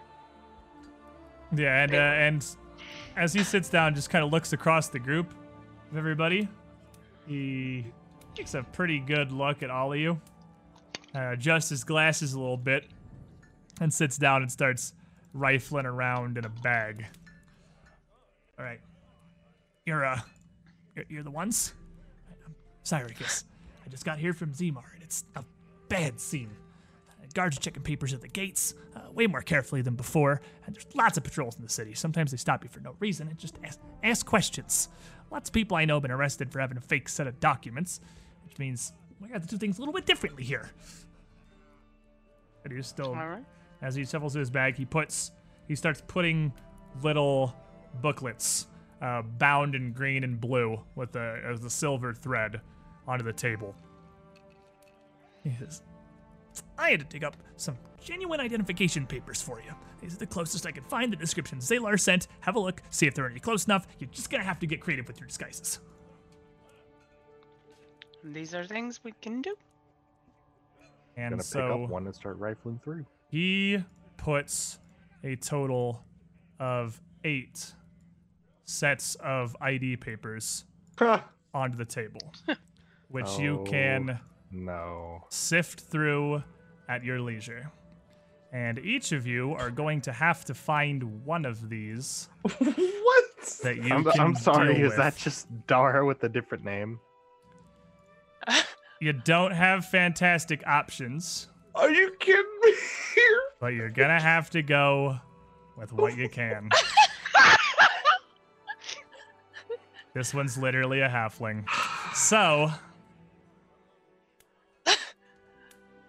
team, So these actually have the pictures on there, yes? uh, they would, and they wouldn't look like paintings so much as they look like they were just impression. Like, like the closest thing Taldor or Golarion would have to a photograph, and you would ask, and uh, Syracuse would nod. It's like I'm pretty sure it's a spell that was developed in one of the border cities down below. Not not Zimar, but uh, they it's some kind of divination. I don't know the specifics of it, but you, you actually literally have to sit for these, and they magically put your likeness on the paper. Like I said, you're gonna have to do your best. And these are more or less legitimate. These are entirely legitimate. Look, and he, he holds one up to you. Uh, silk thread, silver embedded in the cloth stock, elaborate calligraphy script. Uh, these portraits, official stamps from Demgazi. Ridiculously hard to make a good counterfeit. Uh, Six months ago, a clumsy one went over his eyebrow, but since all this squabbling started, every guard thinks they're going to be the one to catch one of you Tropius assassins. With you here, maybe they will. Yes, these are real. Do you know whether or not these individuals that the images are from are still alive? Probably. I didn't get to ask a lot of questions. All I know is that they shouldn't be a problem. If they're if they're up and around, they shouldn't be in Zimar, and they shouldn't be anywhere to cause any kind of a problem. Well, I'm gonna. So you oh have boy. an uh, interesting pile to sort through here. Any of them jumping out to anybody? Anyone? Uh, I'm gonna pull Zenobius Bakar. I'm gonna, I'm gonna slide the Argentea over to Kahina. I think this one's perfect. So for. Nell pulls up Zenobius Bakar. All of these you can see they have a uh, they have ethnicity, they've got a name, his signature, they have a city of origin and profession next to the picture. Uh, Sir Bakar is a knight from Lion's Guard, and there he, seems to be only one half elf. there is only one half elf in this par in this pile. It's definitely Argentea, a traveling singer from Oppara. Now, really quickly, let's go ahead and, uh, since this hasn't really come up much, cover the disguise rules. Because the closer you can get to a proper identity, the easier your checks are going to be. If you find someone who is the same gender, race, and age as you, you actually will take a plus five to your disguise checks. Same Uh, it's exact not- age or same relative age? Same relative age, like age category. So, like for instance, when you looked at as Zenobius, Nell, you would get a plus five your disguise checks for disguising yourself as Zenobius. He is a young Taldan male. Um, that all lines up with you. That's you probably need that, so that's useful. Yeah. Let's say our Well, only half elf, isn't terrible. Baylor, tries to disguise himself as Argentea.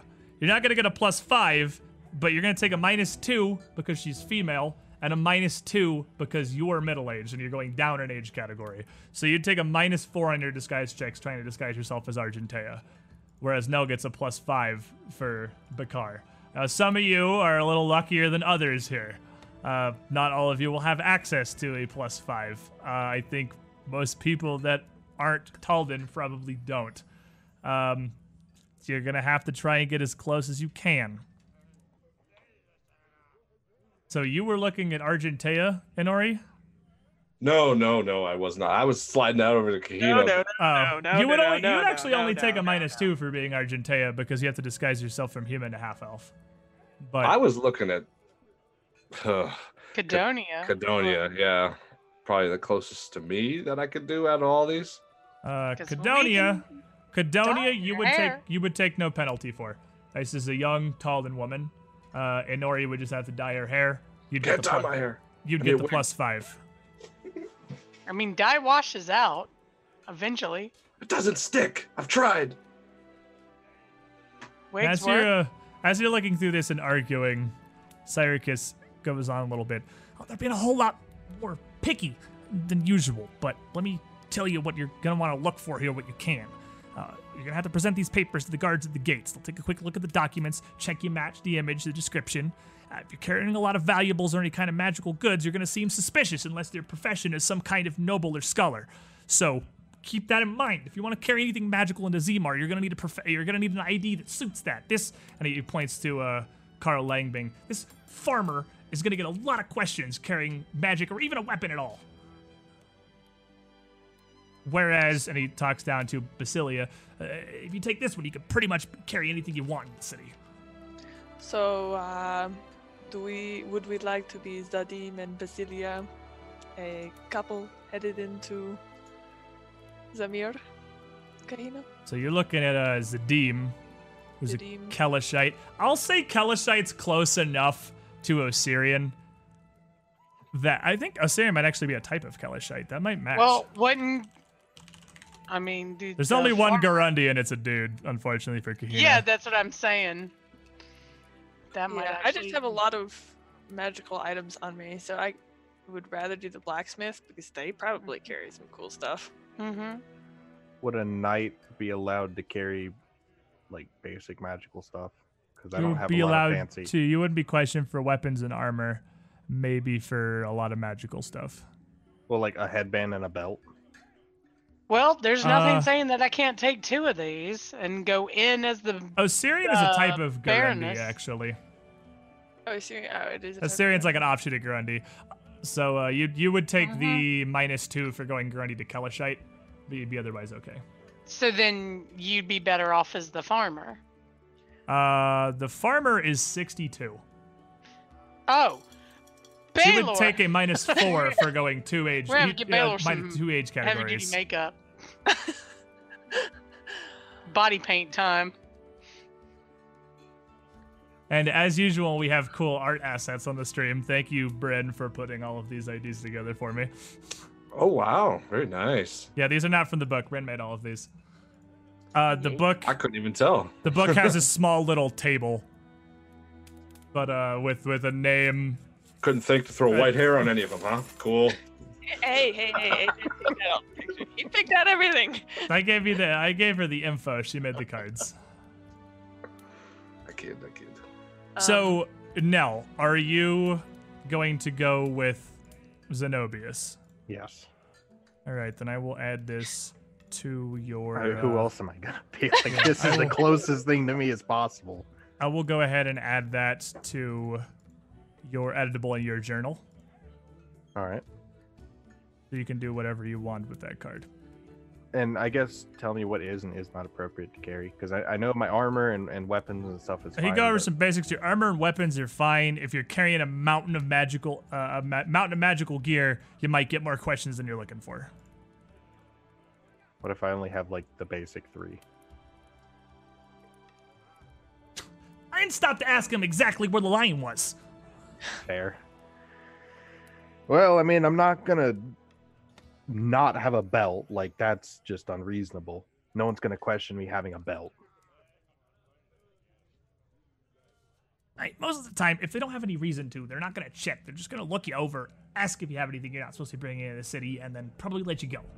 So if you don't have anything super objectionable to make them inspect further, you should be fine. Well, I think if I were going into the city with my wealthy Baroness wife, I would be allowed much more leeway in carrying magical items, especially if it were for her protection.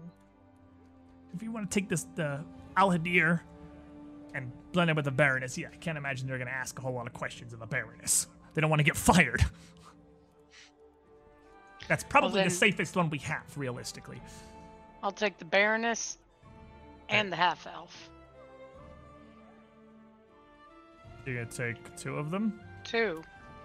Because a Baroness can get into some places better than a better than a singer, and a singer can get into some places and get more information than a Baroness. Fair enough. But- You have a minus four on the Baroness for going to Taldan and because she's middle aged. No, I don't. You do. I mean, I do, You, But I mean, absolutely do. unless You, they uh, they're gonna do do they detect magic? Yeah, you get all the bonuses from the greater hat of disguise, but that still gives you like a a, a thing. That gives you a, a, a Mm-hmm. numerical amount, which you still take a minus four to. So it's still going to be really big, but it will end up with a minus four. Oh, well, if you would like to be the merchant instead, I mean, oh, I guess Inori is the merchant. I figure I could probably get away with some magical stuff on me because I'm trying to sell it, right? Right. It makes sense. Um, Know the efficiency of your wares. merchant's Yeah, a like, wealthy oh, You wouldn't believe this ring, yeah. Turn into a halfling. I can't imagine they're going to ask a ton of questions of a merchant. No, that that would be understandable. That's a the, that's a safe one too. Perfect for me because I don't like to answer a lot of questions. All right, so you want to take the leaves merchant. Baylor. I don't. So I I've- don't, yeah. I have uh, given you the access to the merchants thing, so you can do that. And y- in your journal, you should be able to put any notes or anything on there that you need. Okay. And let me keep going here. Uh, since that, these take me a minute to assign to you guys. For now, I'm just gonna give you the Baroness because that's what you're going in with. hmm So you want to take Basilia? I'll give that to Kahina. Now you should have the ability to edit that one freely. And you want to be the blacksmith, Dara. Unless, uh, unless Baylor, what will you pick, Baylor? If if you have any preference, I can shift. There's not a lot of great options for me, Uh, is? Baylor's kind of got the bad times on this one. Baylor's gonna have it a little rough. Uh, the closest you have. The Baroness is actually the best for you. Oh, really? Baroness, Ah, the Baroness, and the Singer, because those are both two things changing. Uh, gender and age for the Singer, and r- uh, race for the Baroness. So you're a minus four on both. I don't think there's anything here that's be better than Baroness? four. Well, you are carrying a lot of magical objects. Wait, he does doesn't carry a lot of Baylor magical have stuff. that spell to? That's They why he asked if they were dead. Dead is the thing. Ooh, There's you other could always magic, try and see if they're dead. He needs a piece of their body. I've read No, of I magic. can do it with an image. Oh, you Yeah, can do you it can with just an look at it. You have images, but yeah, none of these people are dead.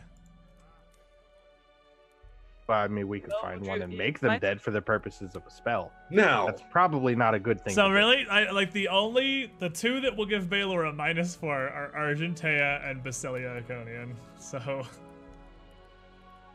Well, it might be better if he can do the Baroness to bring in so many magical That's objects. fine. I'll go in as the as the half elf. okay, well Baylor, do you want to be the Baroness? I mean, do I have much of a choice?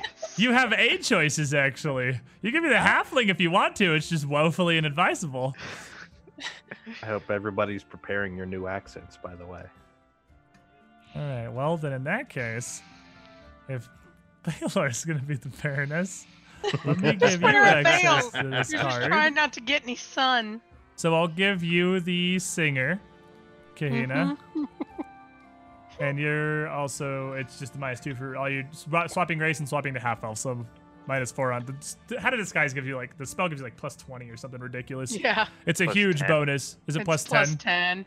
Okay, plus ten minus four. So it gives you a plus six. And I have a bunch to my disguise anyway. Yeah, while you're swapping this. I mean, it's still going to be a huge benefit. But I have to, uh, I'm trying to give these all to each of you properly. All right, Kahina, you are the singer. And Dara, you want to be the blacksmith. Yeah. Good at blacksmithing crossbows. Have fun being married to Baylor. Well- oh, good God. Dara That's gets alright. around. Dara's pretended to be married to someone for pretty much the entirety of the campaign, so that's hardly new at this point. True. Alrighty, so and you have you have six grit now because you took the wisdom thing, right? Uh, seven. Seven grit. Yeah. That's girth.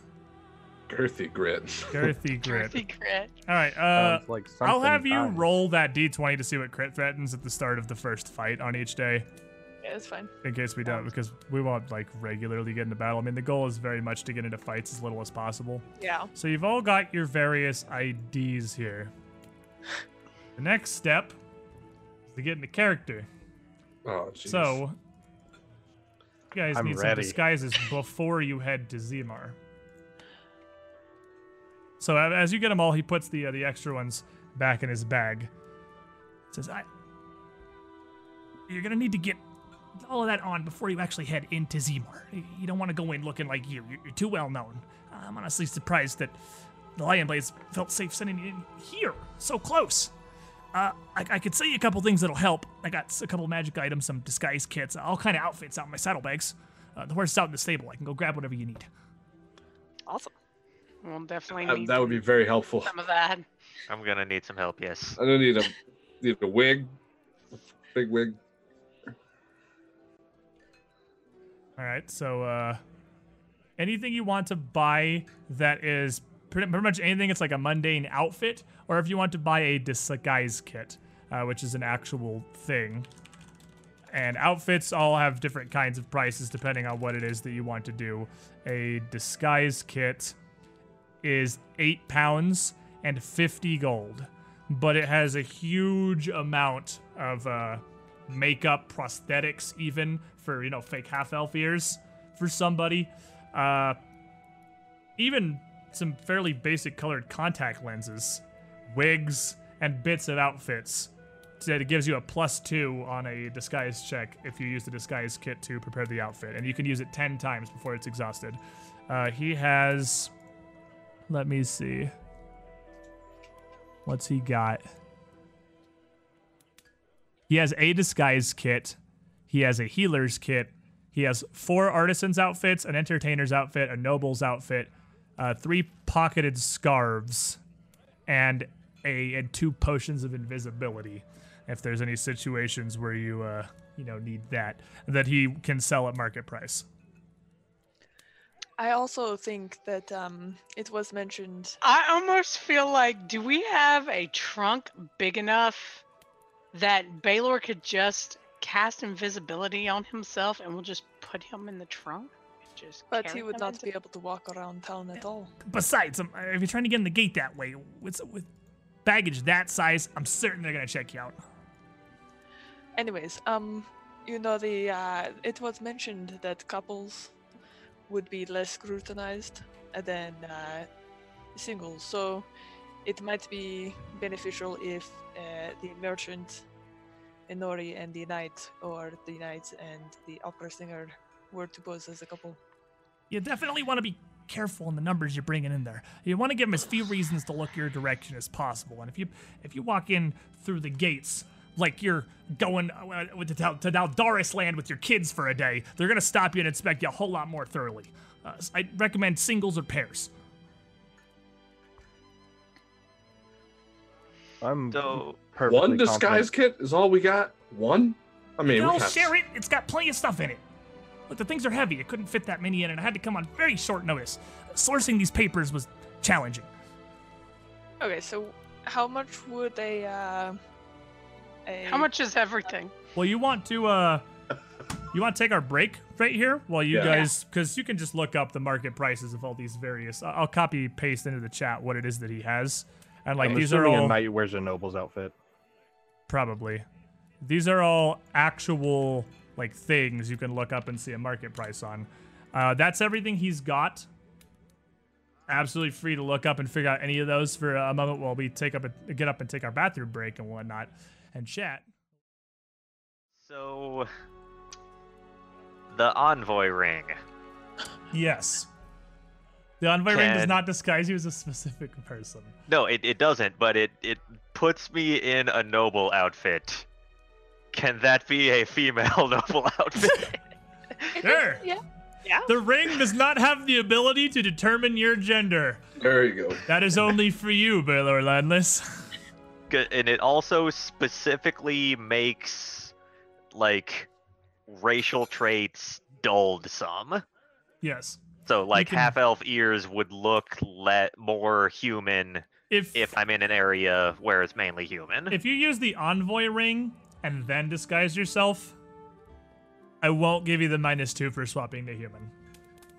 So you're only taking the minus two for swapping to female. I will absolutely at least let the envoy ring get rid of that for you because you do have that, and that does definitely make sense. So well, if you fit the criteria for all your stuff, then what, what do you get? You said it was like a You plus. get a plus five. Oh, Uh, plus so five on disguise. Nell and Inori both get plus fives. Baylor is going to take a minus two with his envoy ring. Uh, Kahina's going to end up at a plus six because they had disguise, but she's going to take a minus two for going to. Is it only wait? You know, what else are you doing? You're just have a- switching to half elf. I I have a, a half the half elf is and uh, going from Garundi to um or light skinned, I guess. I'm pretty sure. Okay, well, it's actually still just a race change. It actually, I was thinking about that wrong because you were going to a Mhm. very different race. Uh, it's the same penalty for Garundi to Taldan as it is Garundi to half elf. So you actually only have a Mhm. minus two. So if you get plus ten Okay. from the Hat of Disguise, you're at a plus eight on yours. Uh, Dara, And you I have a 14 modifier. Dara Oh, going to this guy. I'm gonna give you a minus one because like Kelishite and Garundi are really close. So I'll give you a minus one instead of a minus two because it's like a really minor race change. It would be more the features of like the extremities of your face or something very. Yeah, minor it's like it's that. not a severe change. So plus five for now. This is from your disguises, just just from the disguises, discounting everything else. Plus five for Nell, plus five for Nori, minus two for Baylor, minus two for Kina, minus one for Dara. Okay. We did pretty good actually. We came out we came out pretty well here. Now I hope you all are very happy with your choices because this this is pretty much not, your, but- this is pretty much your this is basically your character for book four. Uh, Oh boy. this is who you have papers for. Uh, and since guards are literally doing like random stop stop and frisks on the safe on, on the street, it's dangerous to ever walk around outside this persona. You live in these disguises now.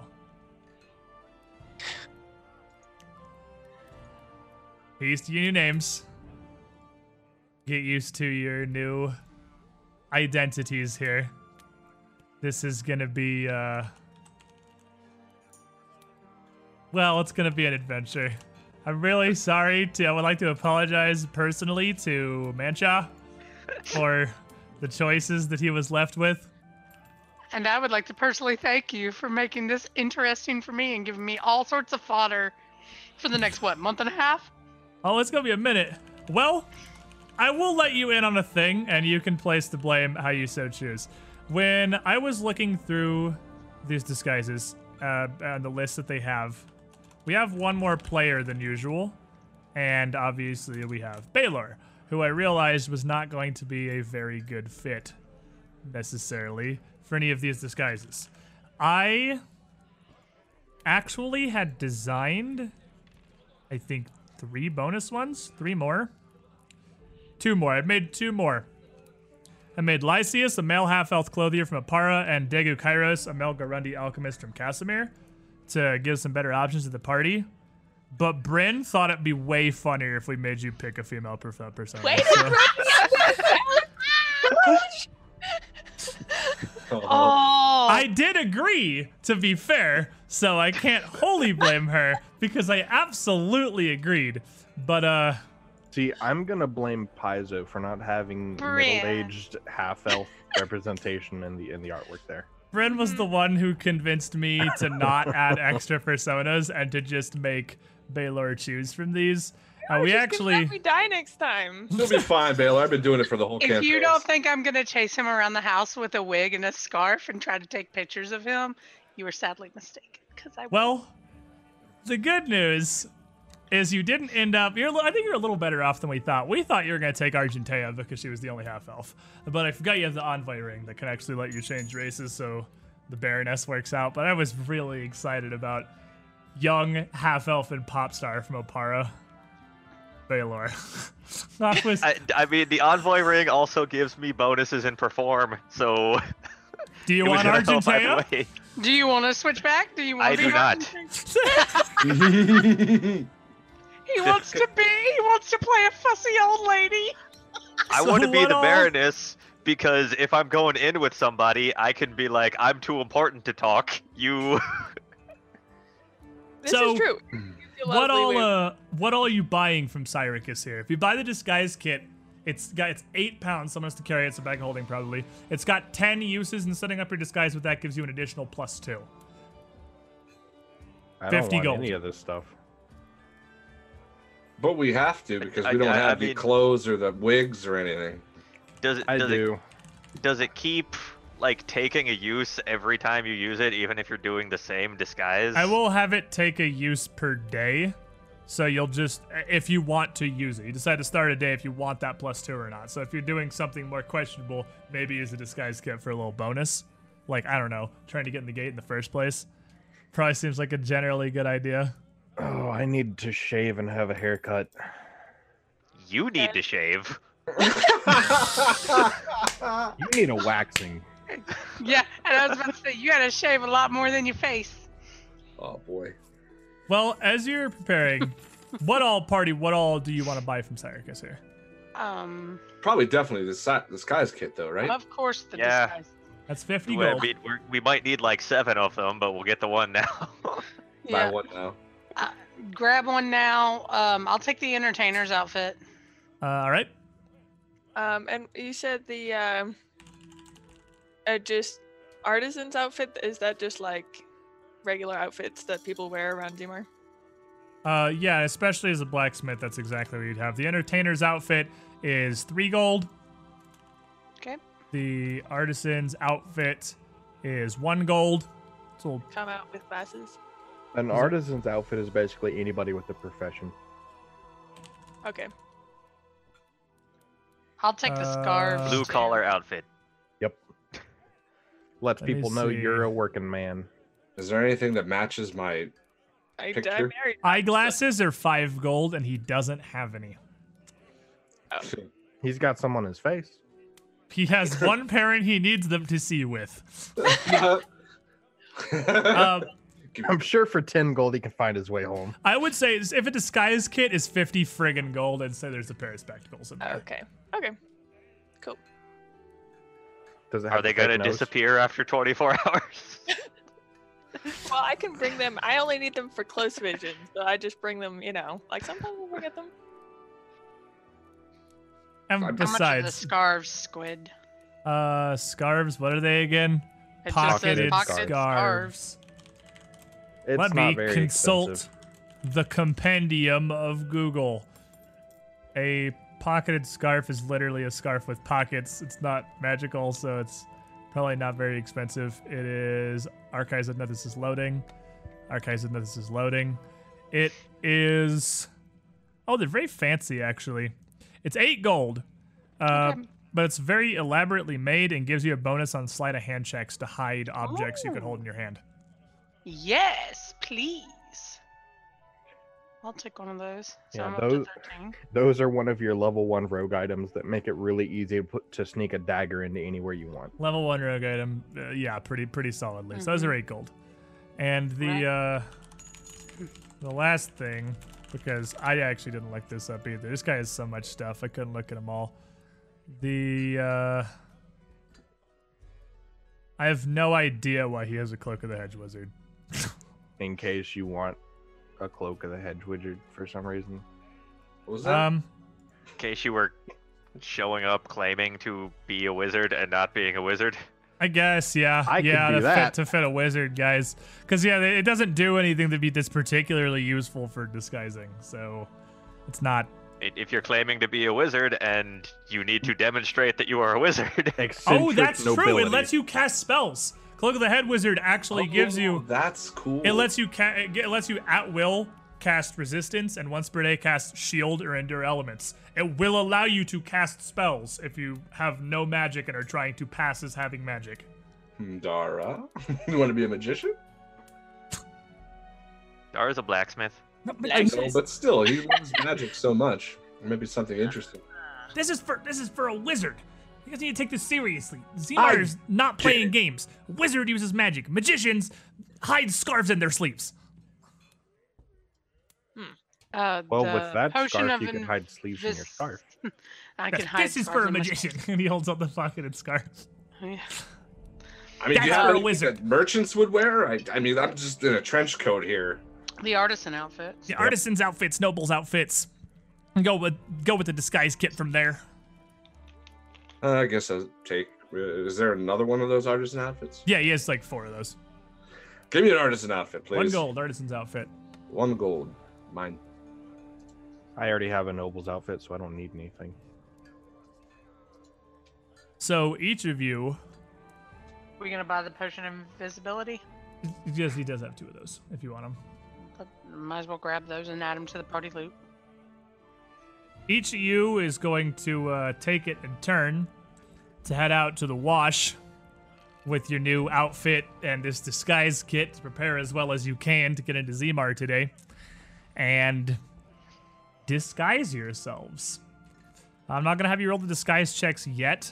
Disguise checks are secret, but what I think is more fun than secret is just not having you roll it until it's relevant. Oh, So that's evil.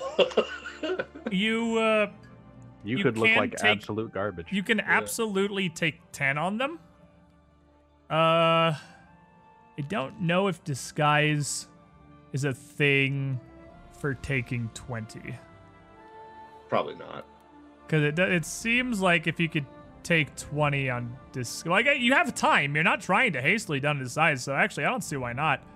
You uh well, I guess it would just take an inordinate amount of time because it takes 1d it takes 10 to 30 minutes to make a disguise normally so since it takes so long i don't think you can really take 20 because taking 20 would be like two hours of dressing yourselves up so you simply don't have time for that right now Uh, but you- like every day. you could definitely do that in the mornings but uh Can I still get the plus two to my disguise for trying to appear as not myself?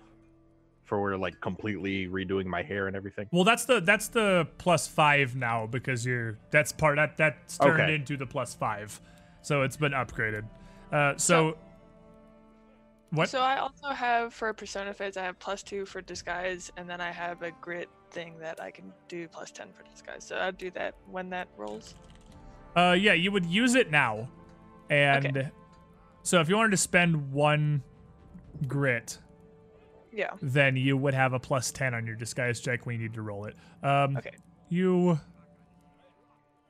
Yeah, you use it when you're getting your disguise on. So, uh, you d- you would say you want to do that now. Spend the Okay, grit. Yeah. Uh, but all of you, well, get ready. Get as ready as you can. Is there anything anybody else needs or wants or has questions about while we're beginning the disguise adventure? Where's Boo? We will probably not coming to Zimar, but he, you may have told him to meet you here later, and he'll show up at a later occasion. That's kind of what I figured. 'cause I don't want him going to the city. He's definitely not here right now. Yeah. You can definitely stay in Panamona if you want in this this outlying village. You yeah, can I'd be in- fine with that. Like the, the whole purpose of me taking that feat was to bring him along, just Yeah, not in- it's- into the city. He can definitely come down and stay in Panamona and not really have a problem. As far as weapons on our disguises, how would that? How's that gonna work? Uh, it depends on if it's part of your disguise. If you can get away with it. I have to protect my wife. She is delicate and, you know. Yeah, I mean, it's perfectly reasonable for a, a blacksmith to have a weapon. So, I oh, a merchant. chat's right. We need new art. Don't worry. I'm way Prepared. ahead of you. Oh, Let me turn Oh. this so scared. and wait for it. Here we go. Here Nice. we go. I have to turn it on token by token. But uh We have new. No. yeah. Oh. These Uh, are your new tokens. I see nothing but a black screen. Yeah, I've got to go around them in a circle. I have to turn them on one at a time. That's all of them. Oh There you go. Oh my god. oh my god, that's the best. So, 10 to 30 minutes for each of you preparing yourselves means that at the end of, uh, you don't have to all go literally one at a time. As you make your way out, Make sure we pay before we leave as ourselves. fairly safe place, and you, you yeah, pay your tab as you before you leave and return under your new guys here with Syracuse. The five of you would now be sitting around the table as a baroness, a blacksmith, a knight, a merchant, and a traveling singer. You should all have control of your tokens and be able to edit them and stuff. Yes. Yay. It should all. It should just be your whole, your full token. It's just that uh, it's not your, your token. You know, it's good enough. And so as you all sit back down, and Syracuse is counting his coin and going through some things he has. All right, there's a couple of final things you're gonna need to know if you want to get, uh, if you want to get into Zimar safely. And then you hear a voice shout in through the doorway Oh no. as four guards bust in through the door. And the one in the front is immediately shouting, Evening, ladies and gentlemen, everyone please stay where you are. We need to check everyone's papers before you're allowed to leave. And uh Syracuse immediately turns to you, his eyes wide. He's like, Someone tipped him off! What's they're here for me? What to help me? Okay. Easy enough. and uh, two of them, as, as they come in and start to uh, move through the inn, two of them remain by the door, uh, keeping their position, as the other two start to go around uh, counterclockwise and just kind of asking for papers as everyone stops, sighs, puts down their drinks and food, and starts fishing around their bags for their paperwork. Oh, darling, oh, not again. This is ridiculous. You're. I cannot believe they're gonna put you through this again. It's just. It's like they don't even know who you are. And I'm going to stand.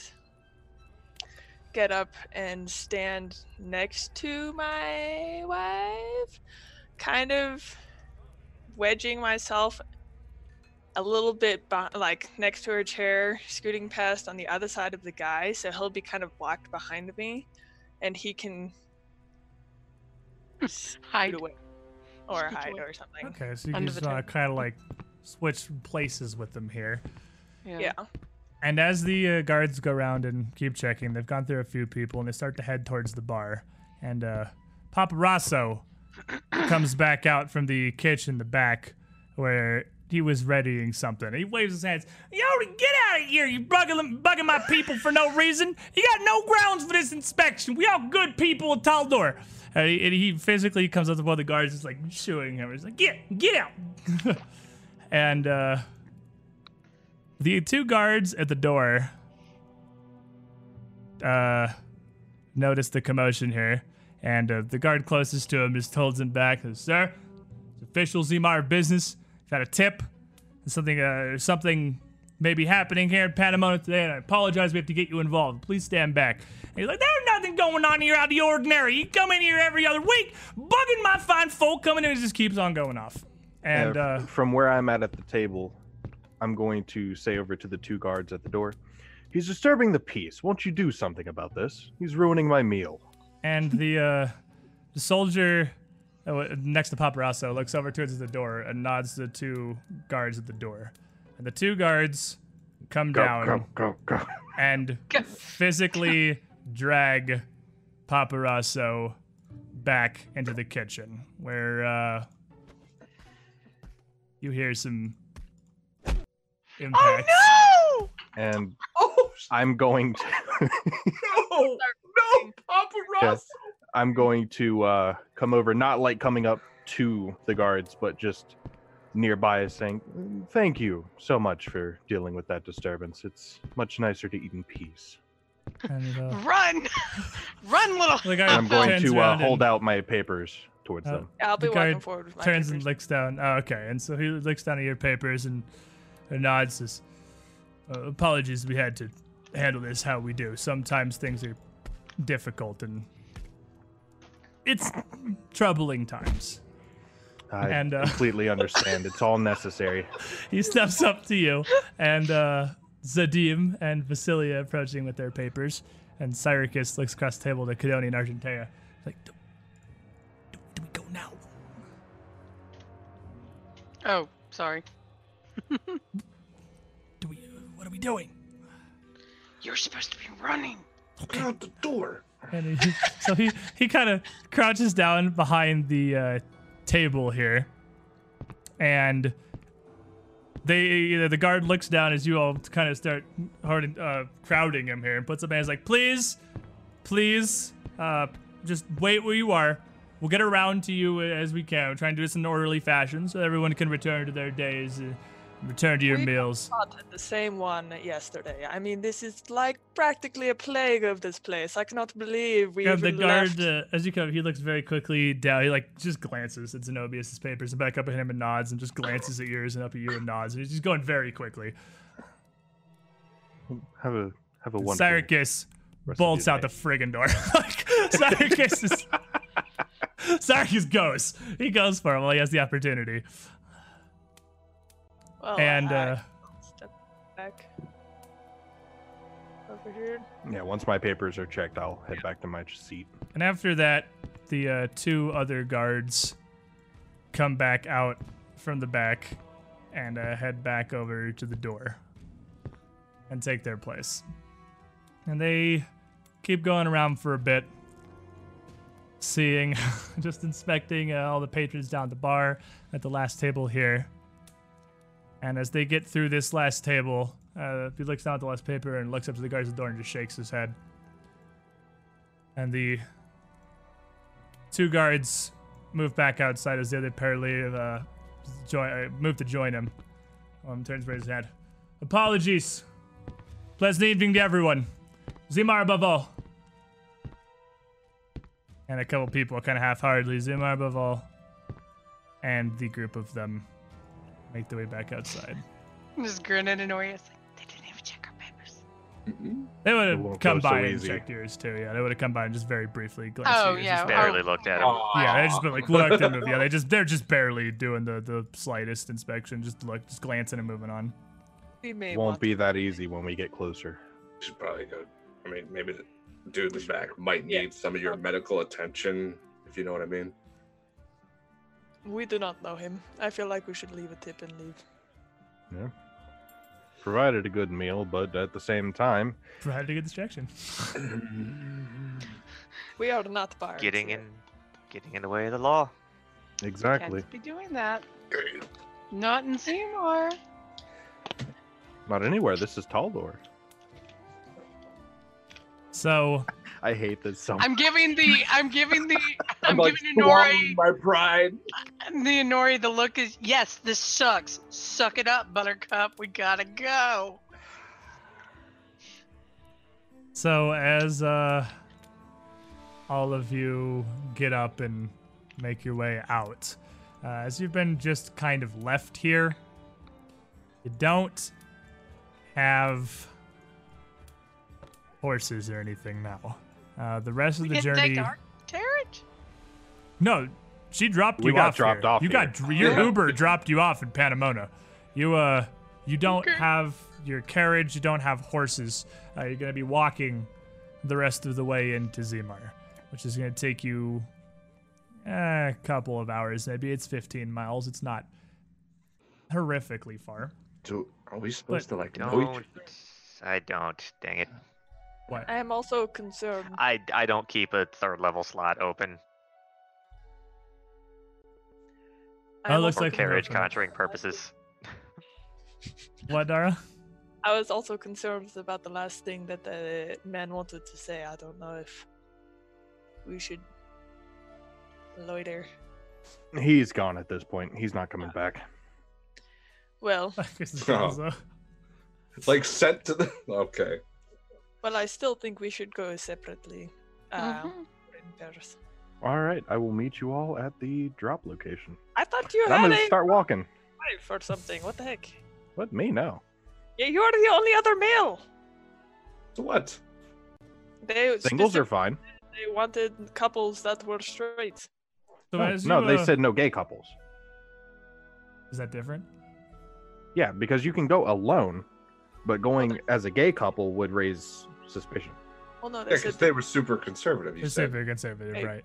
As you but- get out and you're discussing how you want to do this, it's safer for me and or Inori to walk with This- you than it would be safer than for me and Inori to walk together.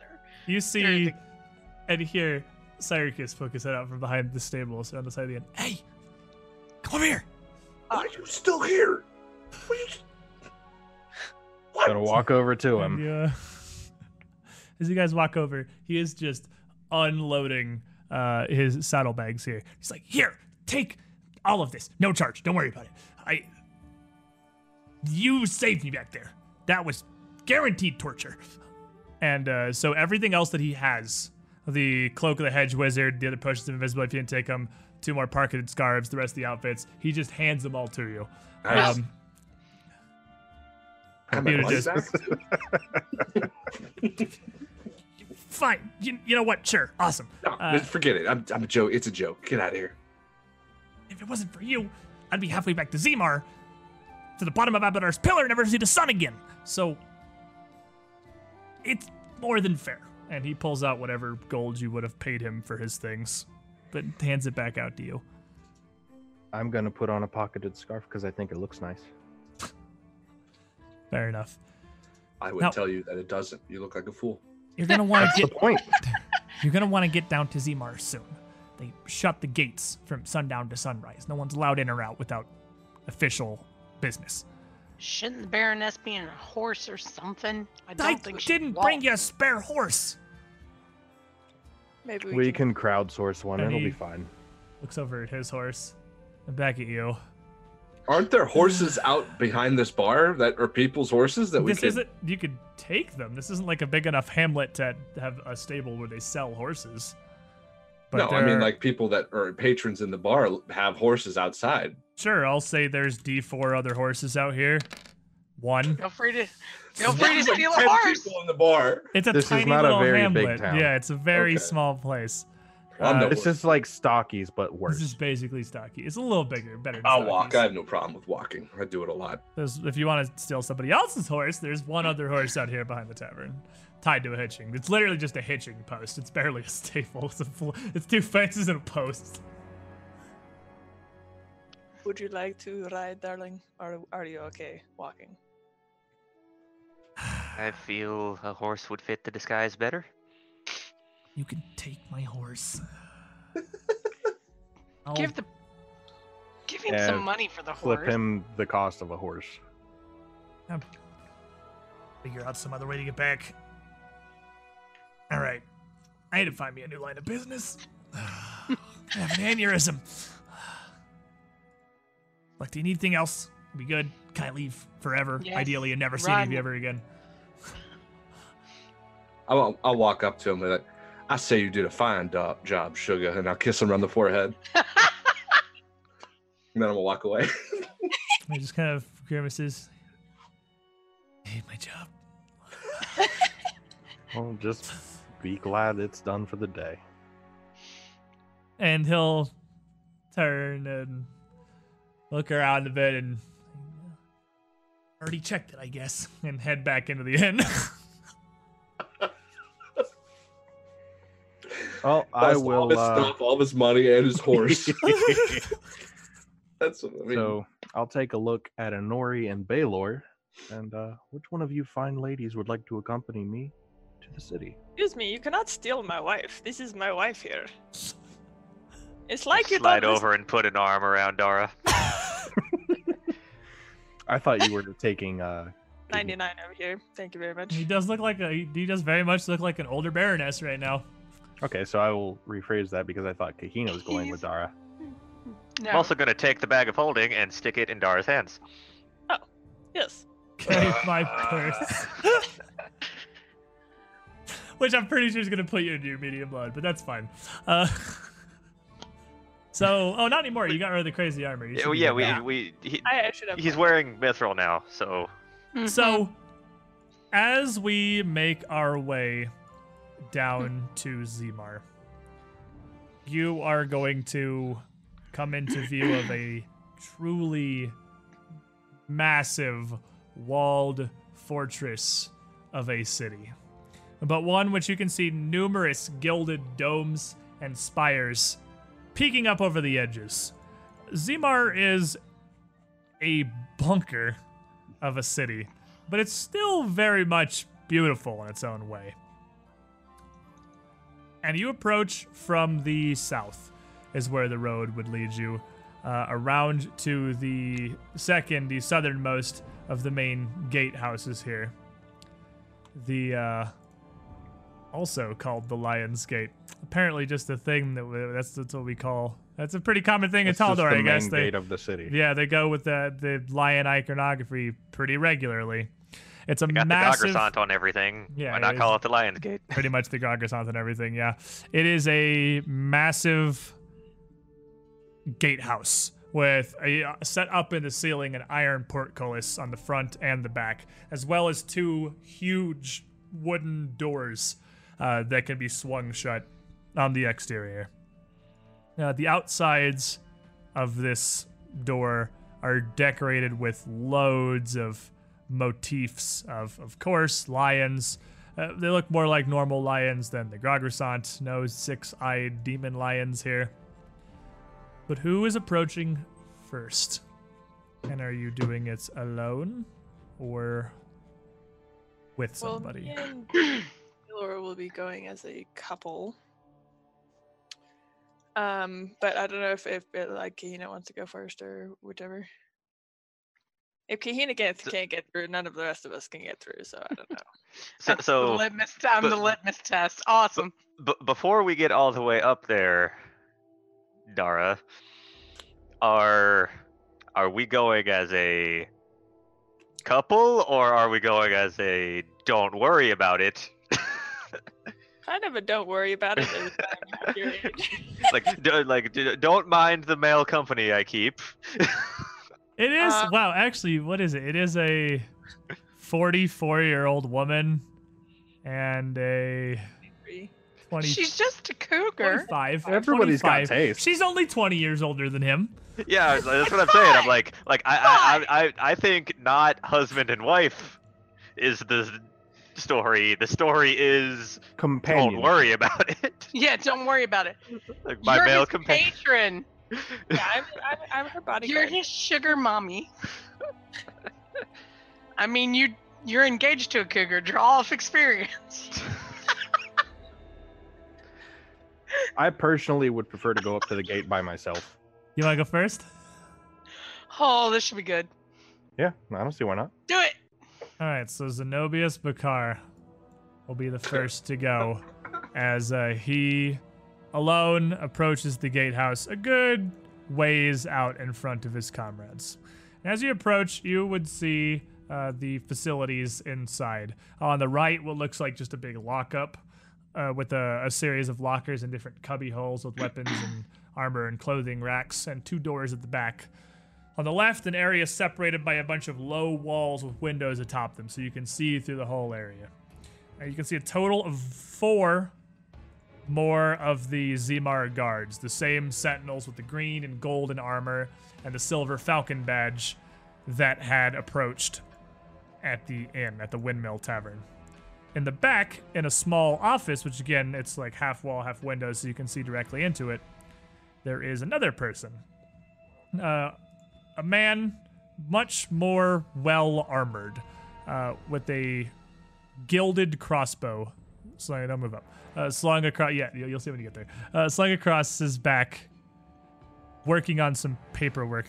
Freaking, got some paperwork back in the corner. And as you approach, the guard on the left, on the west side, uh, sitting in a chair behind a half window with about a foot gap between the desk and the window in front of him, waves you over. Evening. Evening. Papers, please. This right here, right? Oh, this window. It's a window right here at the Oh, southern I end. thought the white thing's the window. The white. These are whites are doors. Uh, they're Oh. all closed, but they all have windows, so you can see right through them. Everybody thought we were playing Pathfinder. We're playing Please. Yep.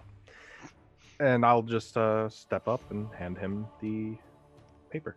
What do you have visible on you? Uh, I was wearing the armored coat. I have my sword, cloak, uh, belt, headband. That's pretty much it. Uh, do you still have any magic rings? You have the cloak of resistance on. Uh, I guess I have a ring. Yeah. Do you have your headband? Yes. I, I have the belt, the headband, a ring, and just an armor and, and sword. All right. Give me your disguise check. Or tell me what the result is if you want to take 10. You have a plus 5 for another male Taldan. And, And plus 2 if you use the disguise kit. All right, so that is that would be a 20, but I'm going to re-roll that. Okay. You can also keep in mind if you use disguise one of your train skills, you can use your inspiration. Wow. Oh, well then that would be inspiration, not All right, re-roll. so roll a d- roll a d6 and add it to that. Okay, so 20 plus Uh, d6. If d- if disguise is one of your train skills, I don't remember if it was. That No. takes one inspiration. Then it, if it is, it takes one. If it wasn't, it takes two. All right, so that'll be a twenty. So that's a twenty-four. So you look down at your papers. Back up at you a couple times. And closes it back up and slides it back across the counter. Cause no trouble. Glory to Zimar. Glory to Zeus. Have a good evening. well done. Come along, Cadonia. Who Follow wants, my lead. who wants to go next? You I'm, two? I'm going solo. You going oh, you're not gonna go with me? uh, no, I'm definitely just. Well, yeah, I I think it's probably better I go by myself. well, then Argentea Okay. is going to head in. He'll Okay. wave you over. You'll approach someone by yourself. Papers, please. There you Oh, go. Um, uh, I don't know if it would have mattered, but I would also have the bag with me with the leather things, but that doesn't really look like magical gear. It's just a bag. Uh, if it's just a small pouch, he's not gonna bother. He doesn't care. The thing Uh, with my armor in it. Oh yeah, footprint. that's just a little leather satchel. He doesn't care. That's smaller than a so backpack. this is my regular disguise roll. Then you add the plus eight. I Yep. guess. for Plus eight on top of that for the greater head of disguise. So you get a 19. Five. 19. What's so with the is a- fives? So a 27. Doing twenty-seven, Uh, what do you have on Um, you? and I can roll a d6 because I've got that as a train skill too. Yeah, if you want to use inspiration on this, you can. It's a don't 27. think- Yeah, I use it before I I, tell you the but results. yeah, so it's up to not. you. Uh, what do you have on you? Visible. I visible. I have um I have the glaive and I have this um the Taldor standard. Okay, you have the glaive with the Taldor banner hanging from it. Mhm. And he just uh looks down. What a prop, I assume, for uh, your performance. Very much so. I've started incorporating songs about great battles into my repertoire. Tell there's quite a Several storied about history our for dear that. Pythareus. Uh, what is the purpose of your travel? To perform? Make me a bluff check, or a perform check, Or because that would be appropriate. That would be appropriate. I will perform for you, good sir. Do do do do do. It's gonna roll. Wow. 37. Wow. Thirty-seven. Uh, he nods. Uh, are you carrying any magical items or illegal or dangerous goods? Just the stuff that I use to change flashy costume changes. Um, he turns back towards the office. Arnidus, can I borrow you for a second? And the Templar in the back turns and uh, holds up a finger, finishes something, and then turns and comes through the door and walks up to the window. Just, Stand still, please. And starts to cast a spell. And a cone of multicolored energy comes out of his hands as he casts Detect Magic. What all is he detecting? He would detect the sleeves of many garments and uh, just magical scarves and hats. Is the sleeves of many garments the only thing magical you have on? You don't have your rings or anything? Oh, ooh, uh, yeah. I mean, I have like a ring of protection. You have a ring of protection. Do you have a headband? Uh, don't I don't have. A headband. Do you have your mask I've on? Got, I've got my mask on. Do you have your belts of con? I do. Do you have your helmet of natural armor? Yeah, probably. Do you have your singing still changed under your guys? Nope. Okay. Uh. Well, that's a. He looks. That's a. It's quite a lot you got on you. Well, He's- yeah. Have you never seen my show? And then I'll just spin and change my outfit to be a beautiful red dress. And he You should come check it out. kind of nods a bit. Uh, impressive, but I'm going to have to confiscate a few of those things. Oh. Uh, sorry, standard procedure. It'll be kept here and lock up and returned to you when you leave Zimar. And he is going to ask for your belt of con and your ring of protection. All right, that sounds fair. As long as I get them back, it's dangerous for me to travel alone. Of course. Uh, apologize, Miss. Uh, he looks over at the paper. Argentea, but I've had to tighten restrictions on account of all the trouble that we've been having here at the border recently. Sure you fine folk. We'll keep them safe for you. And the Templar takes the belt and the ring and it turns back to the guards. I'm going to log these. You can finish up. And then he opens the door and heads across to the other side. And the sentinel nods and looks back up. Says, "Ah, what is the citizen's highest calling? Citizens High is calling. Do you have knowledge, geography, or local? I have knowledge local.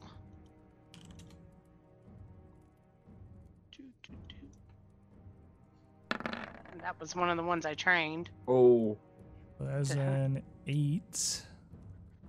and I can roll. I want to use my session reroll. Session reroll sounds like a good idea. I'm getting a Wait, it's local. oh that sucks. It's an 18 on my screen.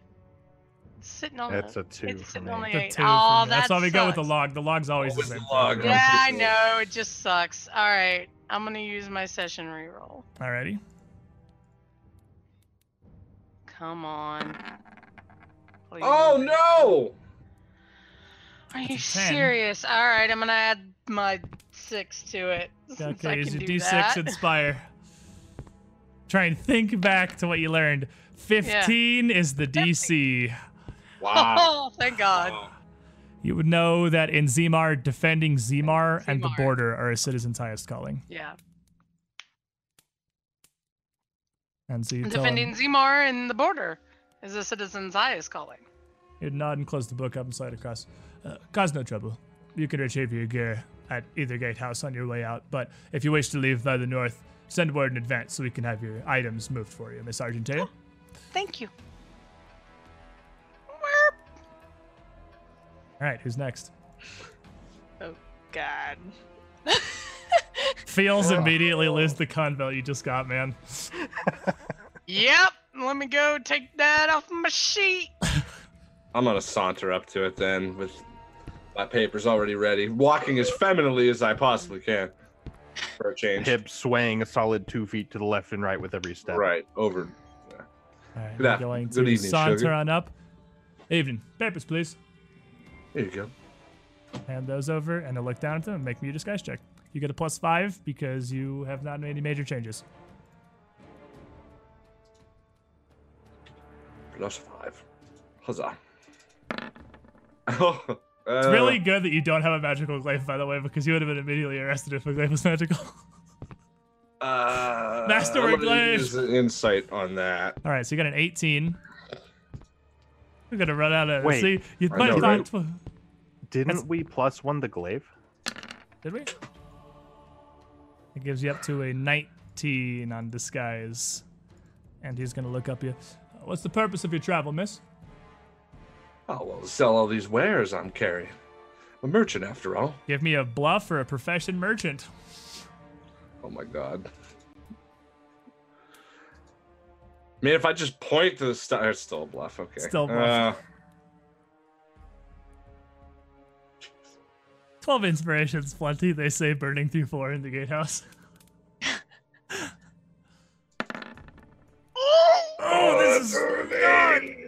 Six. Good! Uh, six! That's not good. Use that session reroll. You got It's- them. I think that's what I'm gonna have to do. I would that's what- advise you use the session reroll. I think there's no way around it. This is where all the rerolls are going to get thrown. At Oh this my point, you would see the, uh, whoa, I stretched him. You would see the, uh, He's just, what's happening over here? the Templar passing back through and heading back into his office. Uh, that's a 13. 13? Add insight to this too. You can, Dev, you can do that. Yeah. Just take your stack of insight, just set it on fire. 15. Is the DC. Oh, oh, my heart. Ooh! He nods. Oh, oh, my heart. He nods and looks up. Are you carrying any magic item, items or illegal, dangerous, or prohibited goods? I have quite a few on me, actually. You know, selling the wares and such. Easier to keep them on your person. Um. What do you have on you? That's obvious. Well, I have a sword, a ring, a headband, enchanted armor. Uh, so much stuff. It is no way she's not a merchant because there's so much. he looks, looks at your paper, sees merchant, and nods. Uh, what is the citizen's highest calling? Make me a knowledge local or geography. Because you Is were there any not chance I here could have heard? Nope. Okay, no. Nah, because we're having to walk up completely Become separate. very I heard it while I was being someone had trained. walked with me when I went. As long as you're getting Oh, everything female. leading up to doing this alone. People can be friends. I wasn't. I wasn't. All right, give your Just knowledge saying. local. That's a. Oh, that's a nine. You have no idea what answer he's looking for. Well, I got to tell you, I haven't actually been to. I sell outside. I'm from Zemgazi. I'm sure you've been aware of it, but this is a new city to me. Sell my wares. He uh calls back again. Uh, Aradus! And the Templar turns around. really? Again, it's been like five He's like, minutes. you serious? And he stands up and comes out. And you can see a very prominent symbol of Abadar hanging from his necklace. And he looks across you and looks down at your papers.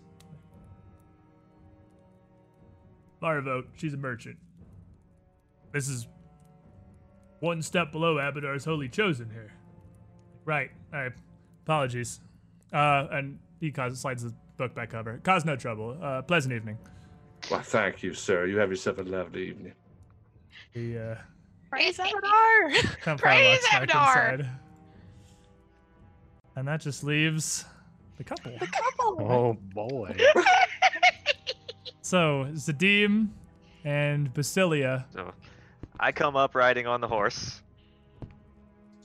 And as we approach, we're obviously getting called over. Just kind of sigh a little bit and allow my man oh, to help me down. Hold on, let me get you a stallion. Horse. um, where's a good horse? Where's a good? Can't find a good horse real quick. Never mind. I wanted a white one. Is it make Bryn I knew mad. you were looking for a Ha white one. ha! A white horse, majestic, Majestic. Whitish. It looks very majestic. and he'll help you dismount. And uh, Sen will bow and raise a hand. Good evening, Peria. Papers, please. Hand them over. And just a little bit of boredom, disinterest as I slide the the papers across. As you slide him over and he opens up and looks down. Like I very much apologize for the interruption. It'll be brief, I assure you. Uh, make your disguise checks. Okay. So, um, yeah. And you have a minus one because you Minus are one. plus two if you're using a disguise kit. So Yeah. plus one total. So, so plus 14. Okay. Well, you put a lot of stuff in disguise. Yeah. Oh, well. Uh, can that does I... not say anything near plus 14. That says plus 8. Well, no. I mean, it's for the grid. And oh, great. Right, right, right, right, right, right, right, right, right, right. Is that your actual skill? What? Or is 8 your disguise? What's your disguise skill? My disguise skill is uh, eight. So it's 10 higher from no name, so it's a 19. One higher from using the disguise kit. So a natural one is a 20. Okay. Well, I could use a hero point. Could use a hero point. You guys are not doing great at getting into Zuma right now. Okay, I'm gonna use a hero point because I need to get into Zimar. So, uh, actually, um, Not a natural one. not a natural one. Jurika 112 is gonna be our uh, getting into the city. Thanks, buddy. Thank you. Ah, yes, Okay. that's much better. Okay, so 24. Plus So 11, so that's a 35. Yeah. How about you, Basilia? Let's see. That is not a natural one. We that was almost a natural one. That's a 7. Natural 7. Dice So, are uh, tonight. And I'm gonna use inspiration. All right. That's 17 after all the modifiers? Uh, yeah, because I was at a minus two Oh, and and used used disguise, disguise kit. kit. Okay, so, so 17. Hoy. And that's a, 19. it's a 19. So the sentinel looks down, flips to the first one, looks uh, briefly up at Zadim, looks up at the second one, looks up at Basilia, and just stacks papers back up. Glass, uh, enjoy your evenings. Sorry about the interruption. Thank you. Give a brief nod and hold out my hand for. Ah, yes, and lift her gracefully back onto the bed. Oh yes. yes. What an And- embrace. the group of you somehow and Well, that was easy. kind of just barely make your way Oh. into the city. I'm city never of gonna see my belt or my ring ever again. Because we're gonna have to murder hobo our way out of here. I can feel it. It's gone forever. You guys were worried about me going first. So at least the only one who had no problems, everyone else is like falling over in every possible way. Oh lord. This is gonna be a difficult chapter of our adventure. Book four is gonna be a tough one, my dudes. No, we just got all the negative dice out right there. We're gonna be. We've been rolling Fire. bad dice this entire session. But That's hey, at least it's bad dice that don't kill you. It's It just could've. bad dice that could possibly have killed you. So, my friends, welcome to Zimar. And as you all enter, and I assume maybe kind of wait around a, a moment for each other near the front gate so you can rejoin, you rally up here. Oh, it's ping on the jam layer. You rally up down somewhere around down here near the entrance to Zimar's southern gate, uh, near the Lion Gate. Right next to what appears to be a huge, sprawling complex of barracks and military facilities. And as a matter of fact, there are a couple squads of soldiers and what appear to be drill sergeants training and drilling at this very moment as evening continues and the sun's maybe an hour or two from setting below the horizon. Where to? Well, I guess we should go to our house.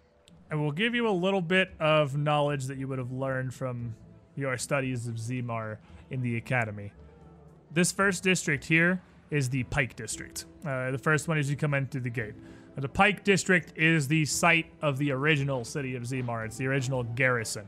It houses the city's standing guard. Tens of thousands of troops can be mustered in minutes to defend or fight back against events in the city as necessary. Wow. Uh, tens of thousands. tens of thousands of troops. It's That'd more than half of. Zimar's population. You would also know that as part of their citizenship in Zimar, everyone is at least an honorary member of what's called the Blue Guard, which is basically the National Guard. So technically, every adult can be mustered. Every adult male can be mustered to defend Zimar within a day. North of that is the Adobe district. Further up that little brown area there, it's definitely the poorest district of Zimar, but it's far from the Narrows. Uh, it's populated mostly by the foreigners and the non-humans who find it very difficult to acquire property inside uh, anywhere else in Zimar. As a lot of landlords and property owners are unwilling to rent to people from outside of town and without a history of time in Zimar. That's where the Sunset Spice Importers is. You have the Anvil District to the east, main sense, uh, city of industry, and it gets its name from, well, the sound you will constantly hear walking through. Legions of blacksmiths, outfitters, armorers, weaponsmiths make their home and their business on the eastern side uh, of Zimar. It is where they manufacture most of the gear for the Taldan military, not just the regiment station here in Zimar. Then there are the areas that are a little more difficult to get through.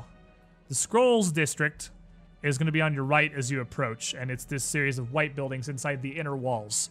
Uh, you know from your training you are going to have to pass a more rigid and more careful identity check than you did at the gatehouse to get through either of those two smaller gatehouses to the richer districts of Zimar, uh, where people carry their papers on them at all times, and it's common to have to present your ID to even enter establishments or buy or sell anything. Wow. Martial Gonna have a hard time in the Scrolls District, but it is they very much enjoy a better standard of living with the rabble kept out. The white marble houses, pillared and tiered roofs, uh, antiquities, libraries, learning centers, also the home of most of the town's nobility and officials.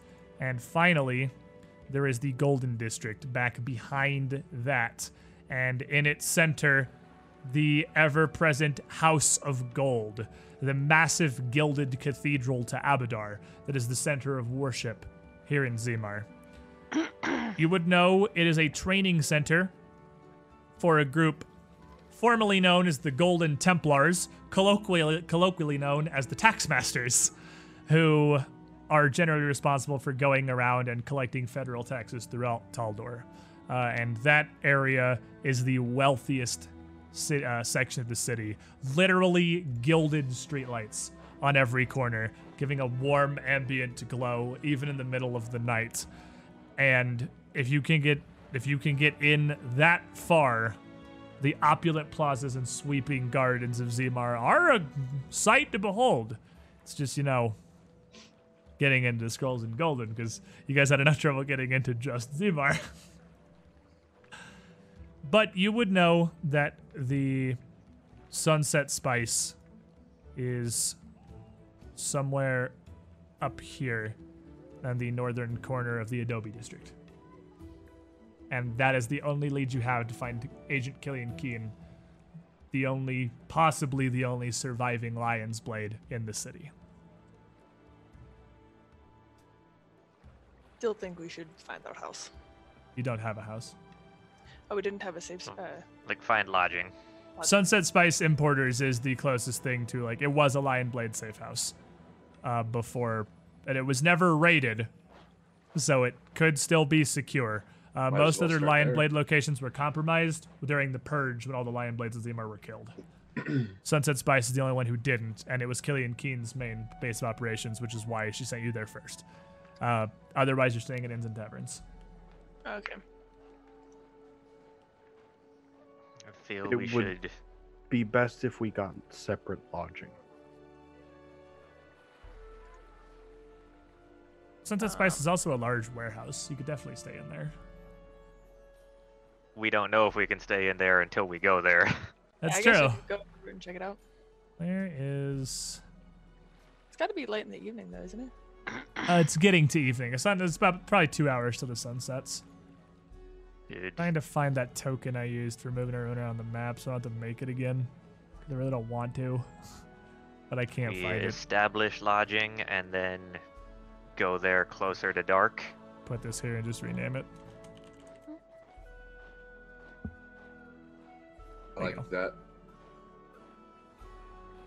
Well, it's not going to be hard to find places to stay in Zimar. It does. It is still a very large and functional city, uh, and it has numerous inns and taverns. Uh, the cheaper you go, the less likely they are to care about your papers. I and don't mind slumming it. Maybe the opposite for me.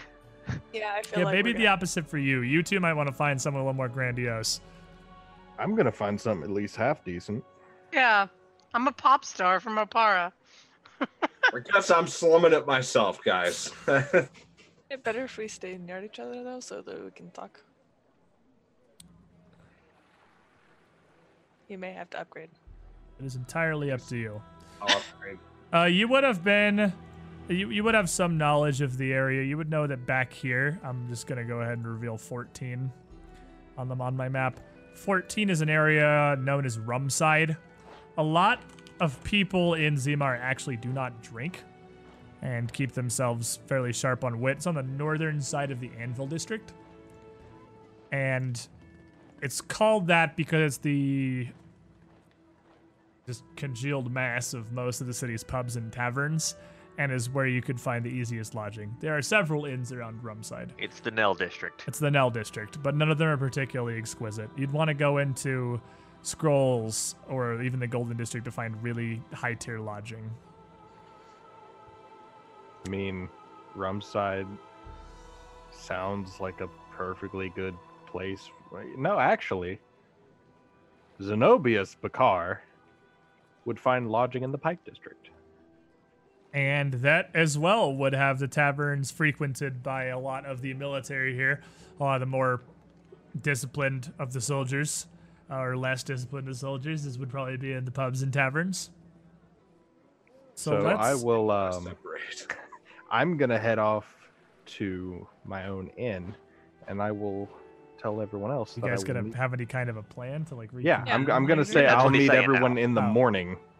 Sunrise Spice at 10 o'clock. Do we not want to try to go tonight?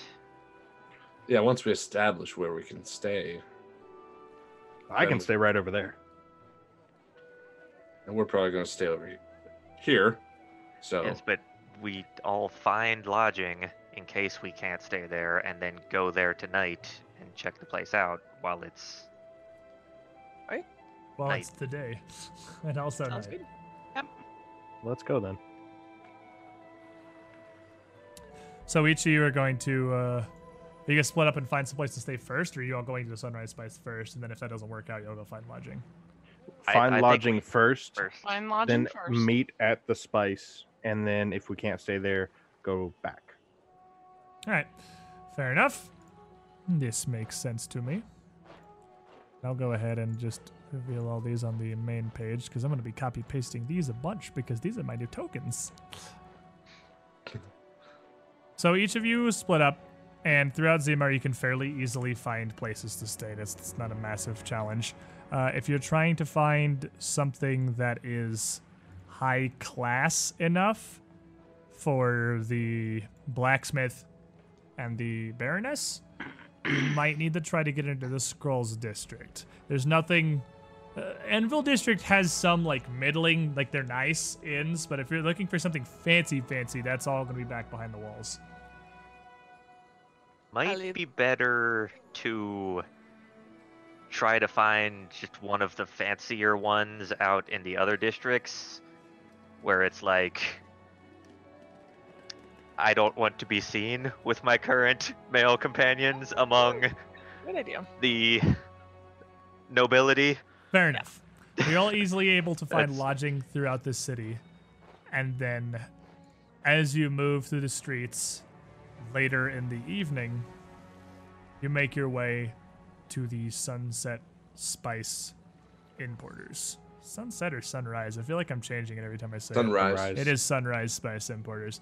Uh, the yeah, but the sun just went down, so sun's going down as you head over here. Uh, or if you're waiting till after it goes down, it's dark. Whatever you choose to do. Uh, and Sunrise Spice is a warehouse in the Adobe district, and the information that you have is it's used only seasonally by its actual owners. Quite rarely, and honestly has seen very little use even by the Lion Blades except as a bolt hole, a place where they stored emergency supplies and occasionally as an emergency safe house. The owners are only in town for a few months every year. It's during the spring, so you have tons of time. They have no idea the Lion Blades use this as a safe house. And as you It approach, wouldn't be very safe if they knew. that's true. As you approach, the front has fairly large wooden loading doors, about two doors about 10 feet across, and around the side there's a normal, more standard maintenance entrance. Maintenance entrance. Is Nell gonna get to do his favorite thing? Is it kick Sounds like open it. and violently? Open doors. No, not violently. Skeleton key. I'm gonna try to open the door. The door is It- unlocked. Oh, cool.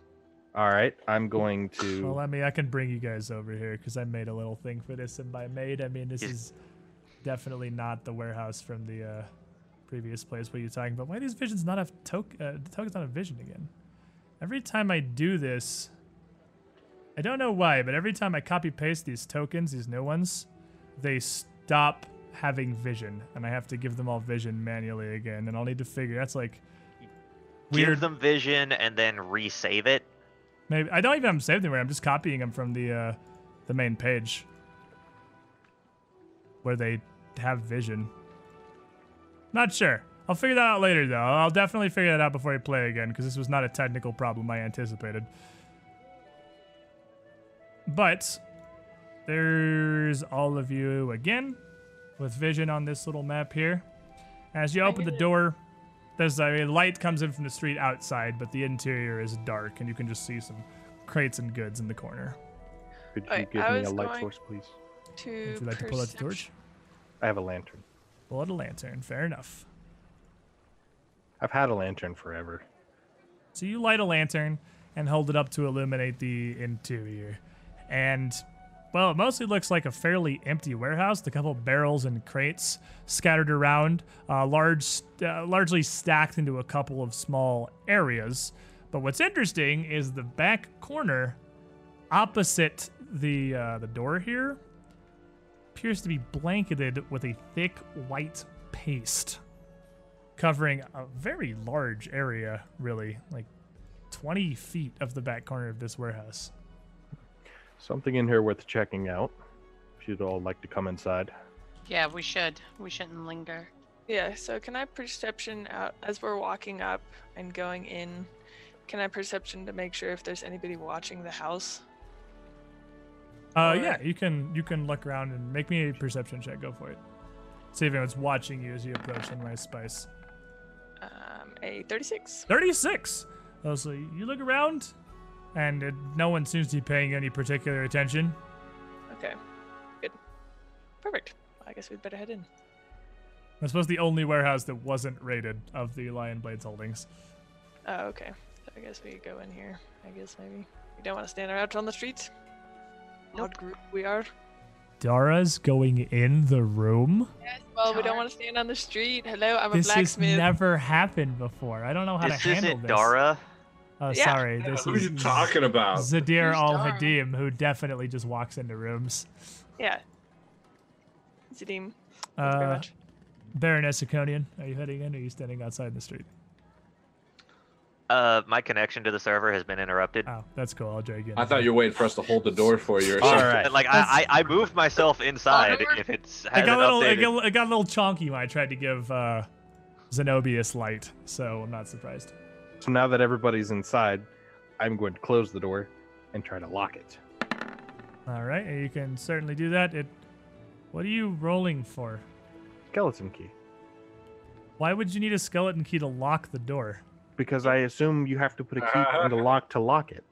Not on the inside. Oh, you're on the inside. You can just like turn the latch. That depends on the type of door it is. Well, there's a latch, and you can just turn it. Well, there you go. That's a 27 wasted. Okay. The door is locked. Let's see you get for rolling latch. dice without asking. Yeah, 27 So you uh, latch. you head inside, and all of you obviously can very clearly see this incredibly thick white paste. and we tell what the paste is. That would be a knowledge dungeoneering. I'm Ooh, gonna go over Knowledge here. engineering, you say? I actually might. I don't like that. Knowledge, I don't like that. Don't worry about it. That's an eleven. Inori, it looks pretty thick and very sticky. Uh, Very it's, sick. it's blanketing the ground around the crates and barrels that are in the corner, but it, it doesn't look like it's splashed there at all because it's not going up the crates or the barrels at all. It's strictly on the floor. 33. Are there mimics in here? Maybe We gotta get out. that uh, there's the die. Oh, there it is. The- yeah. with, the- yeah, with the 33, that does in fact look like a mimic nest. Yes. Uh, and you get literally as many questions. You can just Google the mimic stat block because 33, you know everything there is. Well, we won't about need to know because we're leaving, right? hey, hey, hey, Nell, you got alcohol on you, right? Yeah. How is that a thing that you just know offhand? How do you, when does a mimic nest ever come up as a thing that you can just identify by sticky white paste? Uh, Ogren? Is that his name? Oh, and Zendern's Eye of the Storm. Oh, there was a mimic nest in Eye of the Storm. Yeah. How the hell? You weren't even in oh! that campaign, were you? How do you remember that? And I don't. For the same reason that I remember things from Strange Aeons that you don't. I guess fair. You have an encyclopedic knowledge of every every word that's ever been written about Pathfinder First Edition. Yes, it's a mimic nest. Because because you got stuck to it, and you're like, I feel like my character would have alcohol on him, but it doesn't say definitely so on my character sheet. dwarf. So All right. Uh, how much do you need? uh, it depends on how many of us get stuck when these mimics attack.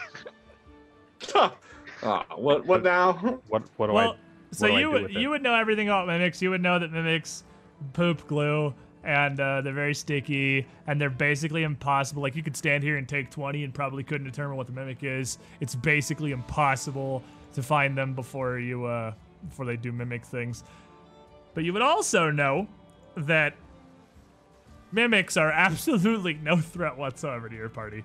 Uh, even a herd of mimics would not really pose a huge threat to you guys. It would just be sticky and obnoxious and could maybe knock some of the more lightly armored of you unconscious. But even if they could hit you, they're not strong enough to do meaningful damage to you. but if Um, this entire warehouse is a mimic, and roll We're dead. initiative as the walls close in. No, I'm kidding. But, uh, you would know. You it's would the know. dread gazebo. you would know that the sticky white blanket on the ground is absolutely a nest. That's what it is. This is how mimics reproduce. They basically reproduce by budding spores, and they excrete this incredibly sticky paste for their little spore babies to grow in and then eat before they go out into the wild to do mimic things. Uh, you would also know that since they reproduce entirely asexually because they're genderless mushrooms functionally is what they actually are the parent mimic usually does stay to watch over the clutch until it hatches and you would also know that while not borderline geniuses mimics are actually wholly intelligent hmm. and intelligent like capable of speech intelligent Weird. Are you relaying that information to us? That's just Baylor's 33 on a freaking common CR4 creature. He knows everything there is to possibly know about mimics. Well, Well- if if you tell me it can talk, I'm gonna yell out, "Hey, mimic! Oh no. We know you're in here. If you show yourself, you can leave."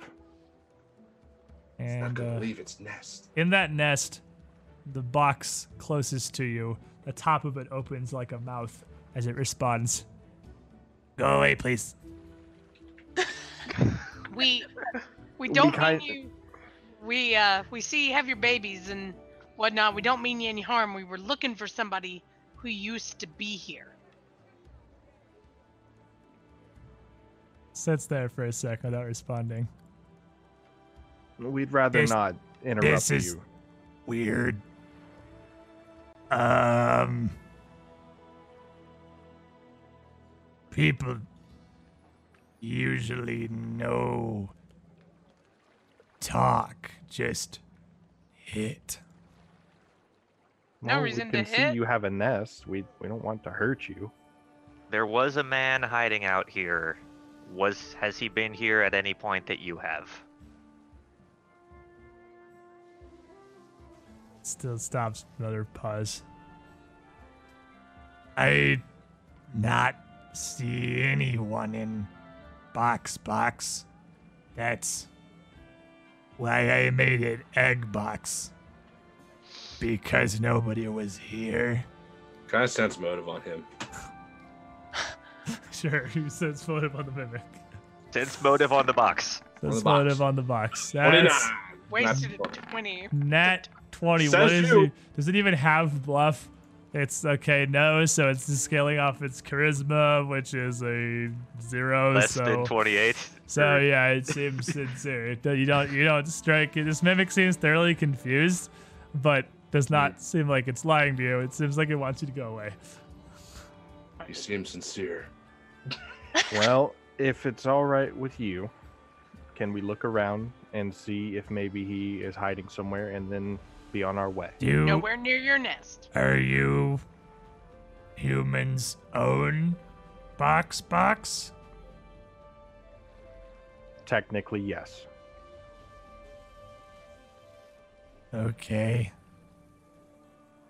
Don't touch eggs. Spores. But I don't know what a mimic would refer to clutch as. Don't touch Touch clutch. sporlings in the egg box. They're very small. We can do that. We So can- just don't get anywhere near the glue. yeah, go that way. Yep. So we will leave the mimic to its business, and I will come over to these big double doors. Okay, those are the big doors to the warehouse you could have come in through.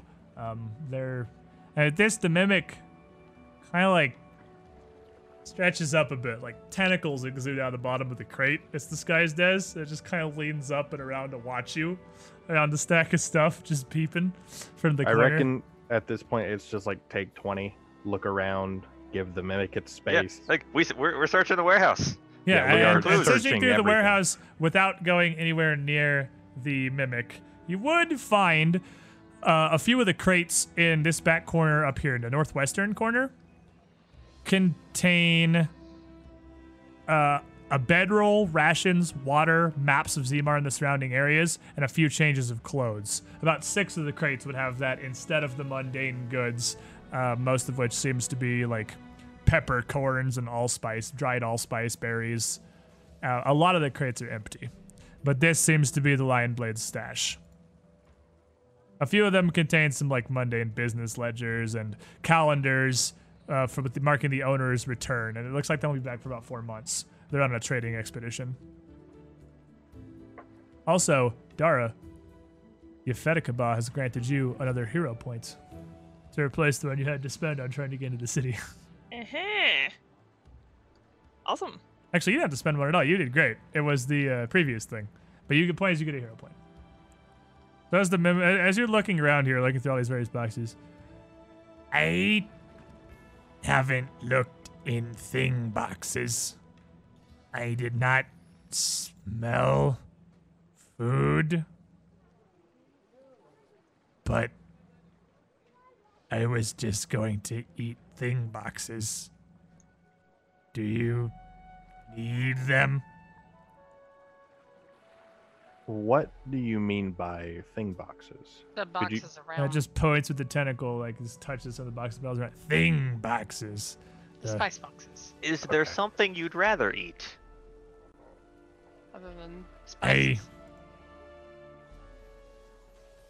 don't normally leave clutch, but But we do. meat. That's a I start. I have a thing of trail rations on my person. I could give it some like beef jerky. You could absolutely, if you are you gonna pull out some beef jerky and walk towards it? Yeah, I'll just be like, I- I'll put some meat on this box directly above me and just walk away and say, I mean, you're welcome to some meat. Enjoy it. It'll kind of stretch out a real long tentacle across the glue and just sort of step across it. At the top, it's still a crate.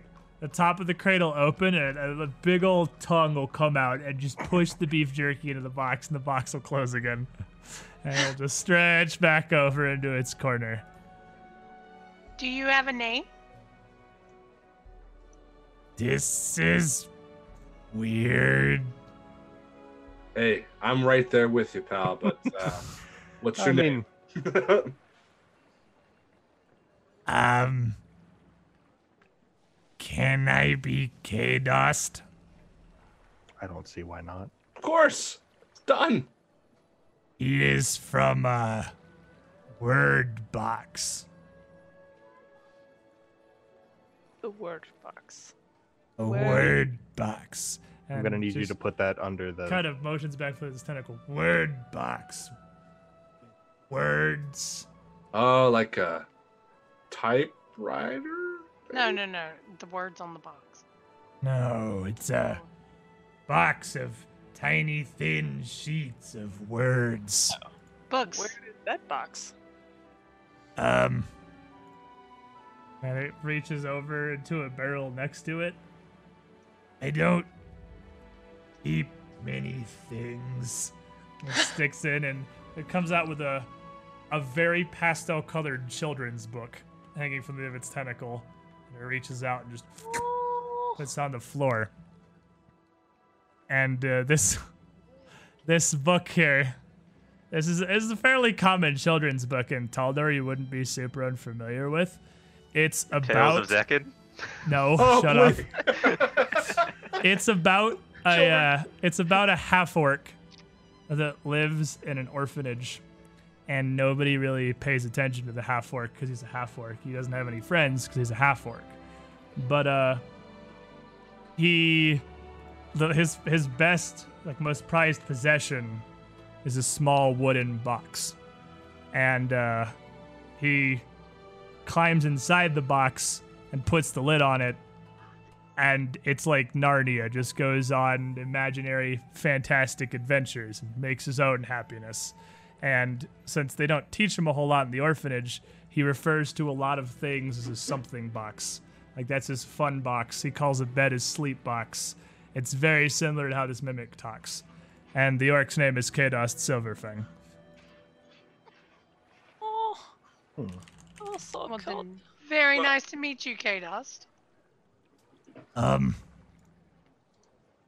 this is still weird. Well, can we make it not weird? Would you like to strike a deal with us? We could bring you fresher meat than the If you kind. will be our eyes here in the warehouse. Okay.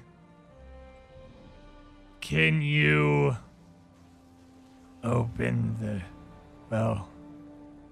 Can you. It seems like it's having a really hard time putting the words together. Can you make the things in the Undercity go to sleep forever? That happens to be my speciality.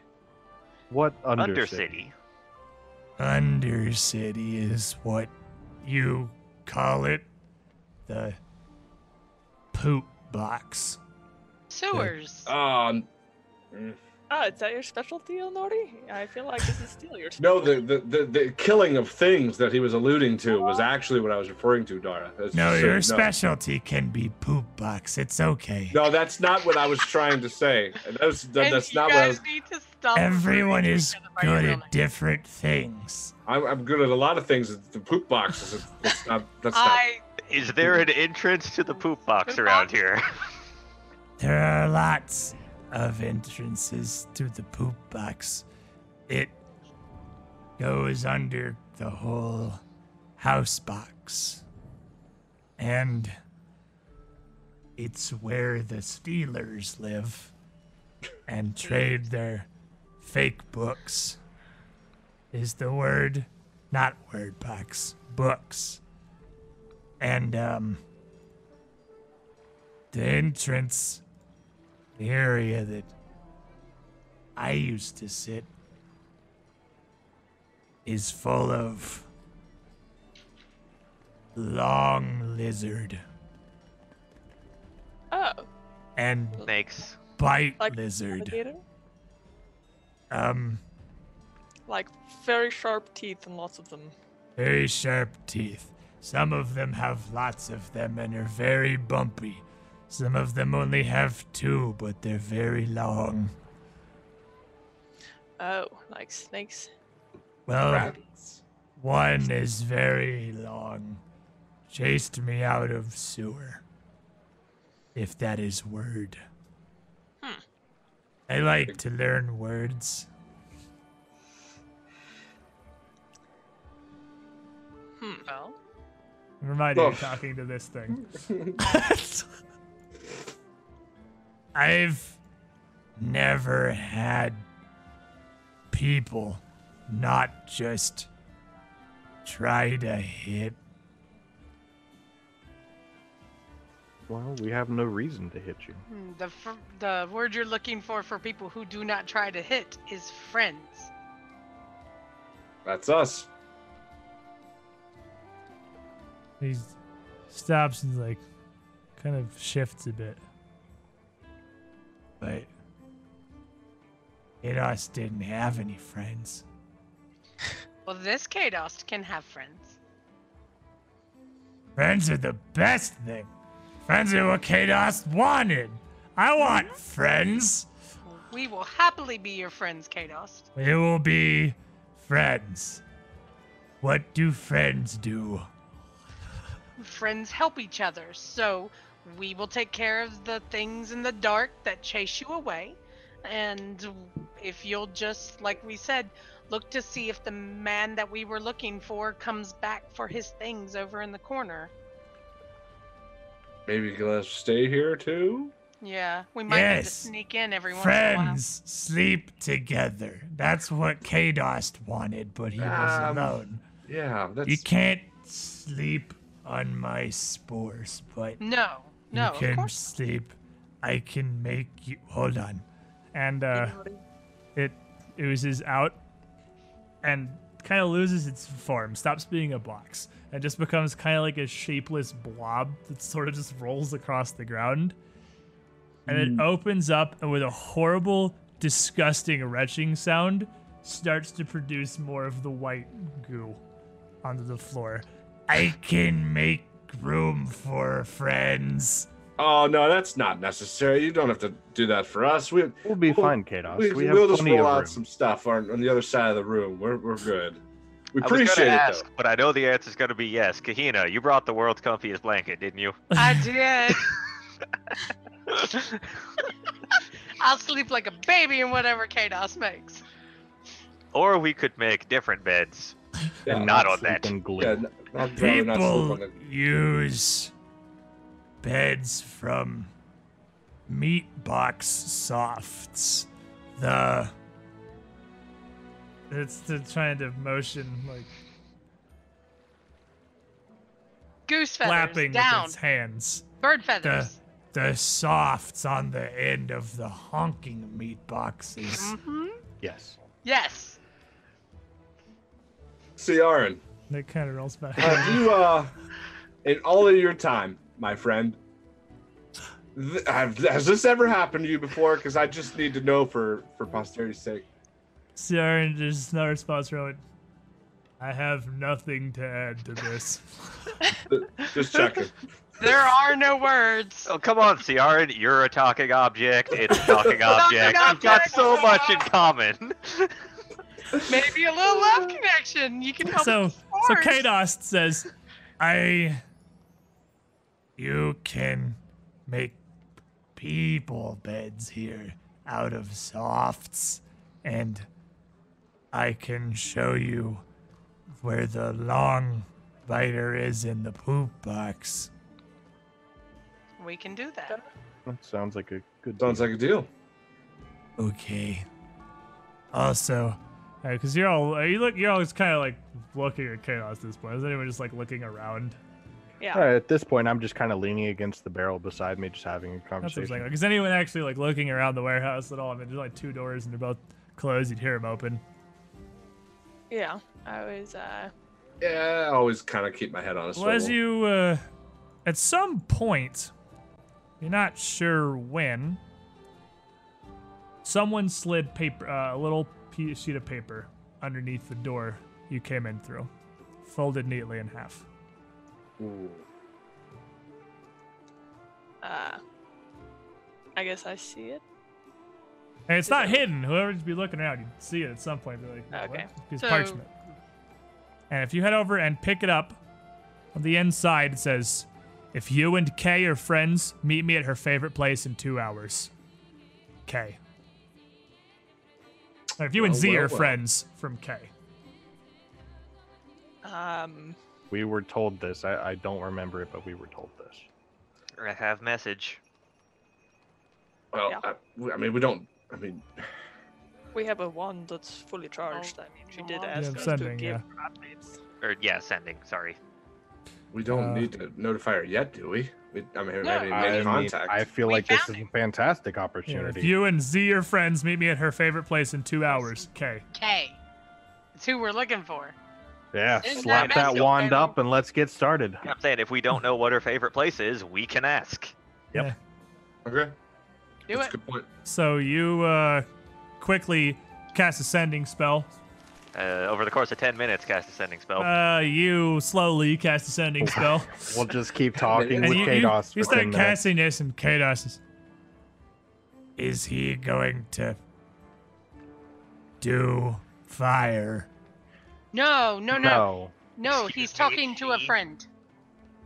Every time magic boxes do that, it's fire. Not fire here.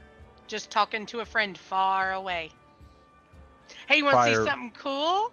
And then I can I I can change like you, and then change I don't change my clothes.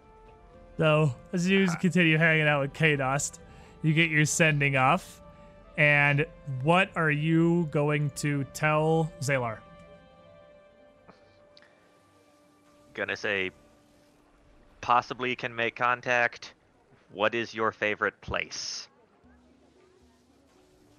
Go back. Intended location. Probably confection shop. Kilian has used as meeting place. Honey Kunifi.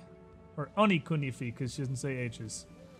I love Oni it. Ganifi. Oni Kunifi. Oh, magic. Oni Are we Kanifi, really What could that sending possibly be? Kahina to a sweet shop? Yep. Oh, You are not Kahina. baby, don't matter. I guess. Don't lie. Don't matter. Is that So- knowledge local or could she tell us where it is? um, if you want to use another charge of sending, We don't have She to. We could can figure it Find out. it. We'll ask around. because it's 25 words is the issue. Uh, you Maybe- can either ask around, gather information with a diplomacy check, or send one more charge of sending and ask her We where Honey ask around Kunifi in the is. morning. It, it, We have two no, hours. we have two hours. You have two hours. Oh. One meet hour two and hours. 50 minutes. Yeah, 10 minutes for sending. want to send one or two people so that we do not overcrowd overcrowd this con- confectionery shop. I volunteer as tribute. Of course you do. Who needs to go do. to keep her in check? I'm the face. I need to go anyway. Well, I feel like a knight could also go to get Put Candy this for over us here so I can use it later. Uh, unless we got 15 minutes for me to prepare a spell. I can absolutely find exactly where it is. okay. I mean, we we do have we have yeah, we have 15 minutes. We have two hours, actually. yeah, you got two hours, but you have to get there. That's absolutely a thing you can do. So, Because I What- do have empty slots for first level. Oh baby, is this uh what is that? Ears of the City. Yep. So with a uh, I will go ahead and cast on Kahina because she's the most excited about this and also can't fail to use it at all. so with a casting of Ears of the City, uh, trying to learn as much as you possibly can about this honey kanifi. You that's probably not how you say that word, but it's definitely not a, it's not English based, and I have no It's idea how to pronounce it. It's confe. Is it K U N E F E? Confe. Yeah. Confe? Honey confe. Confe. I'm gonna keep Honey going with confit. Kanifi because it makes me happy. So Honey confit. She- It's a dessert. She bakes wedding I cakes bake. and stuff. Confit is a dessert. of course it is. All right, so of course it's a dessert. So uh, honey confit, Confit. Confit, whatever. We'll head over there. Uh, next. But it week. wasn't honey, it was oni. Oni. Oni coni. Oni confit. Oni confit. That's not even worse with her thing. Oni kofifi. Covfefe. Trump it up. Honey covfefe. we will uh I believe begin our journey to Honeycomb Fefe next week. It's not the most dangerous cliffhanger we've left off on. It's not we we're all about friend. it's Well, not we're all about to be murdered We by have a a safe house with a guard mimic. You have All a safe things house considered. with a friend mimic. this is as good a cliffhanger in relative danger scale as when I was about to go off into the labyrinth in the middle of night to find the spooky thing. That's what I'm gonna say. You guys are going to make your first contact with the only Lion Blade In a who hospital Zalar already described as paranoid beforehand. The only survivor of the citywide purge of all the Lion Blades in Zimar. So obviously the best one. Mm-hmm. Rightfully clearly the most, paranoid. the most fastest. skilled of all the Lion Blades. the one who can run the fastest, yeah, possibly.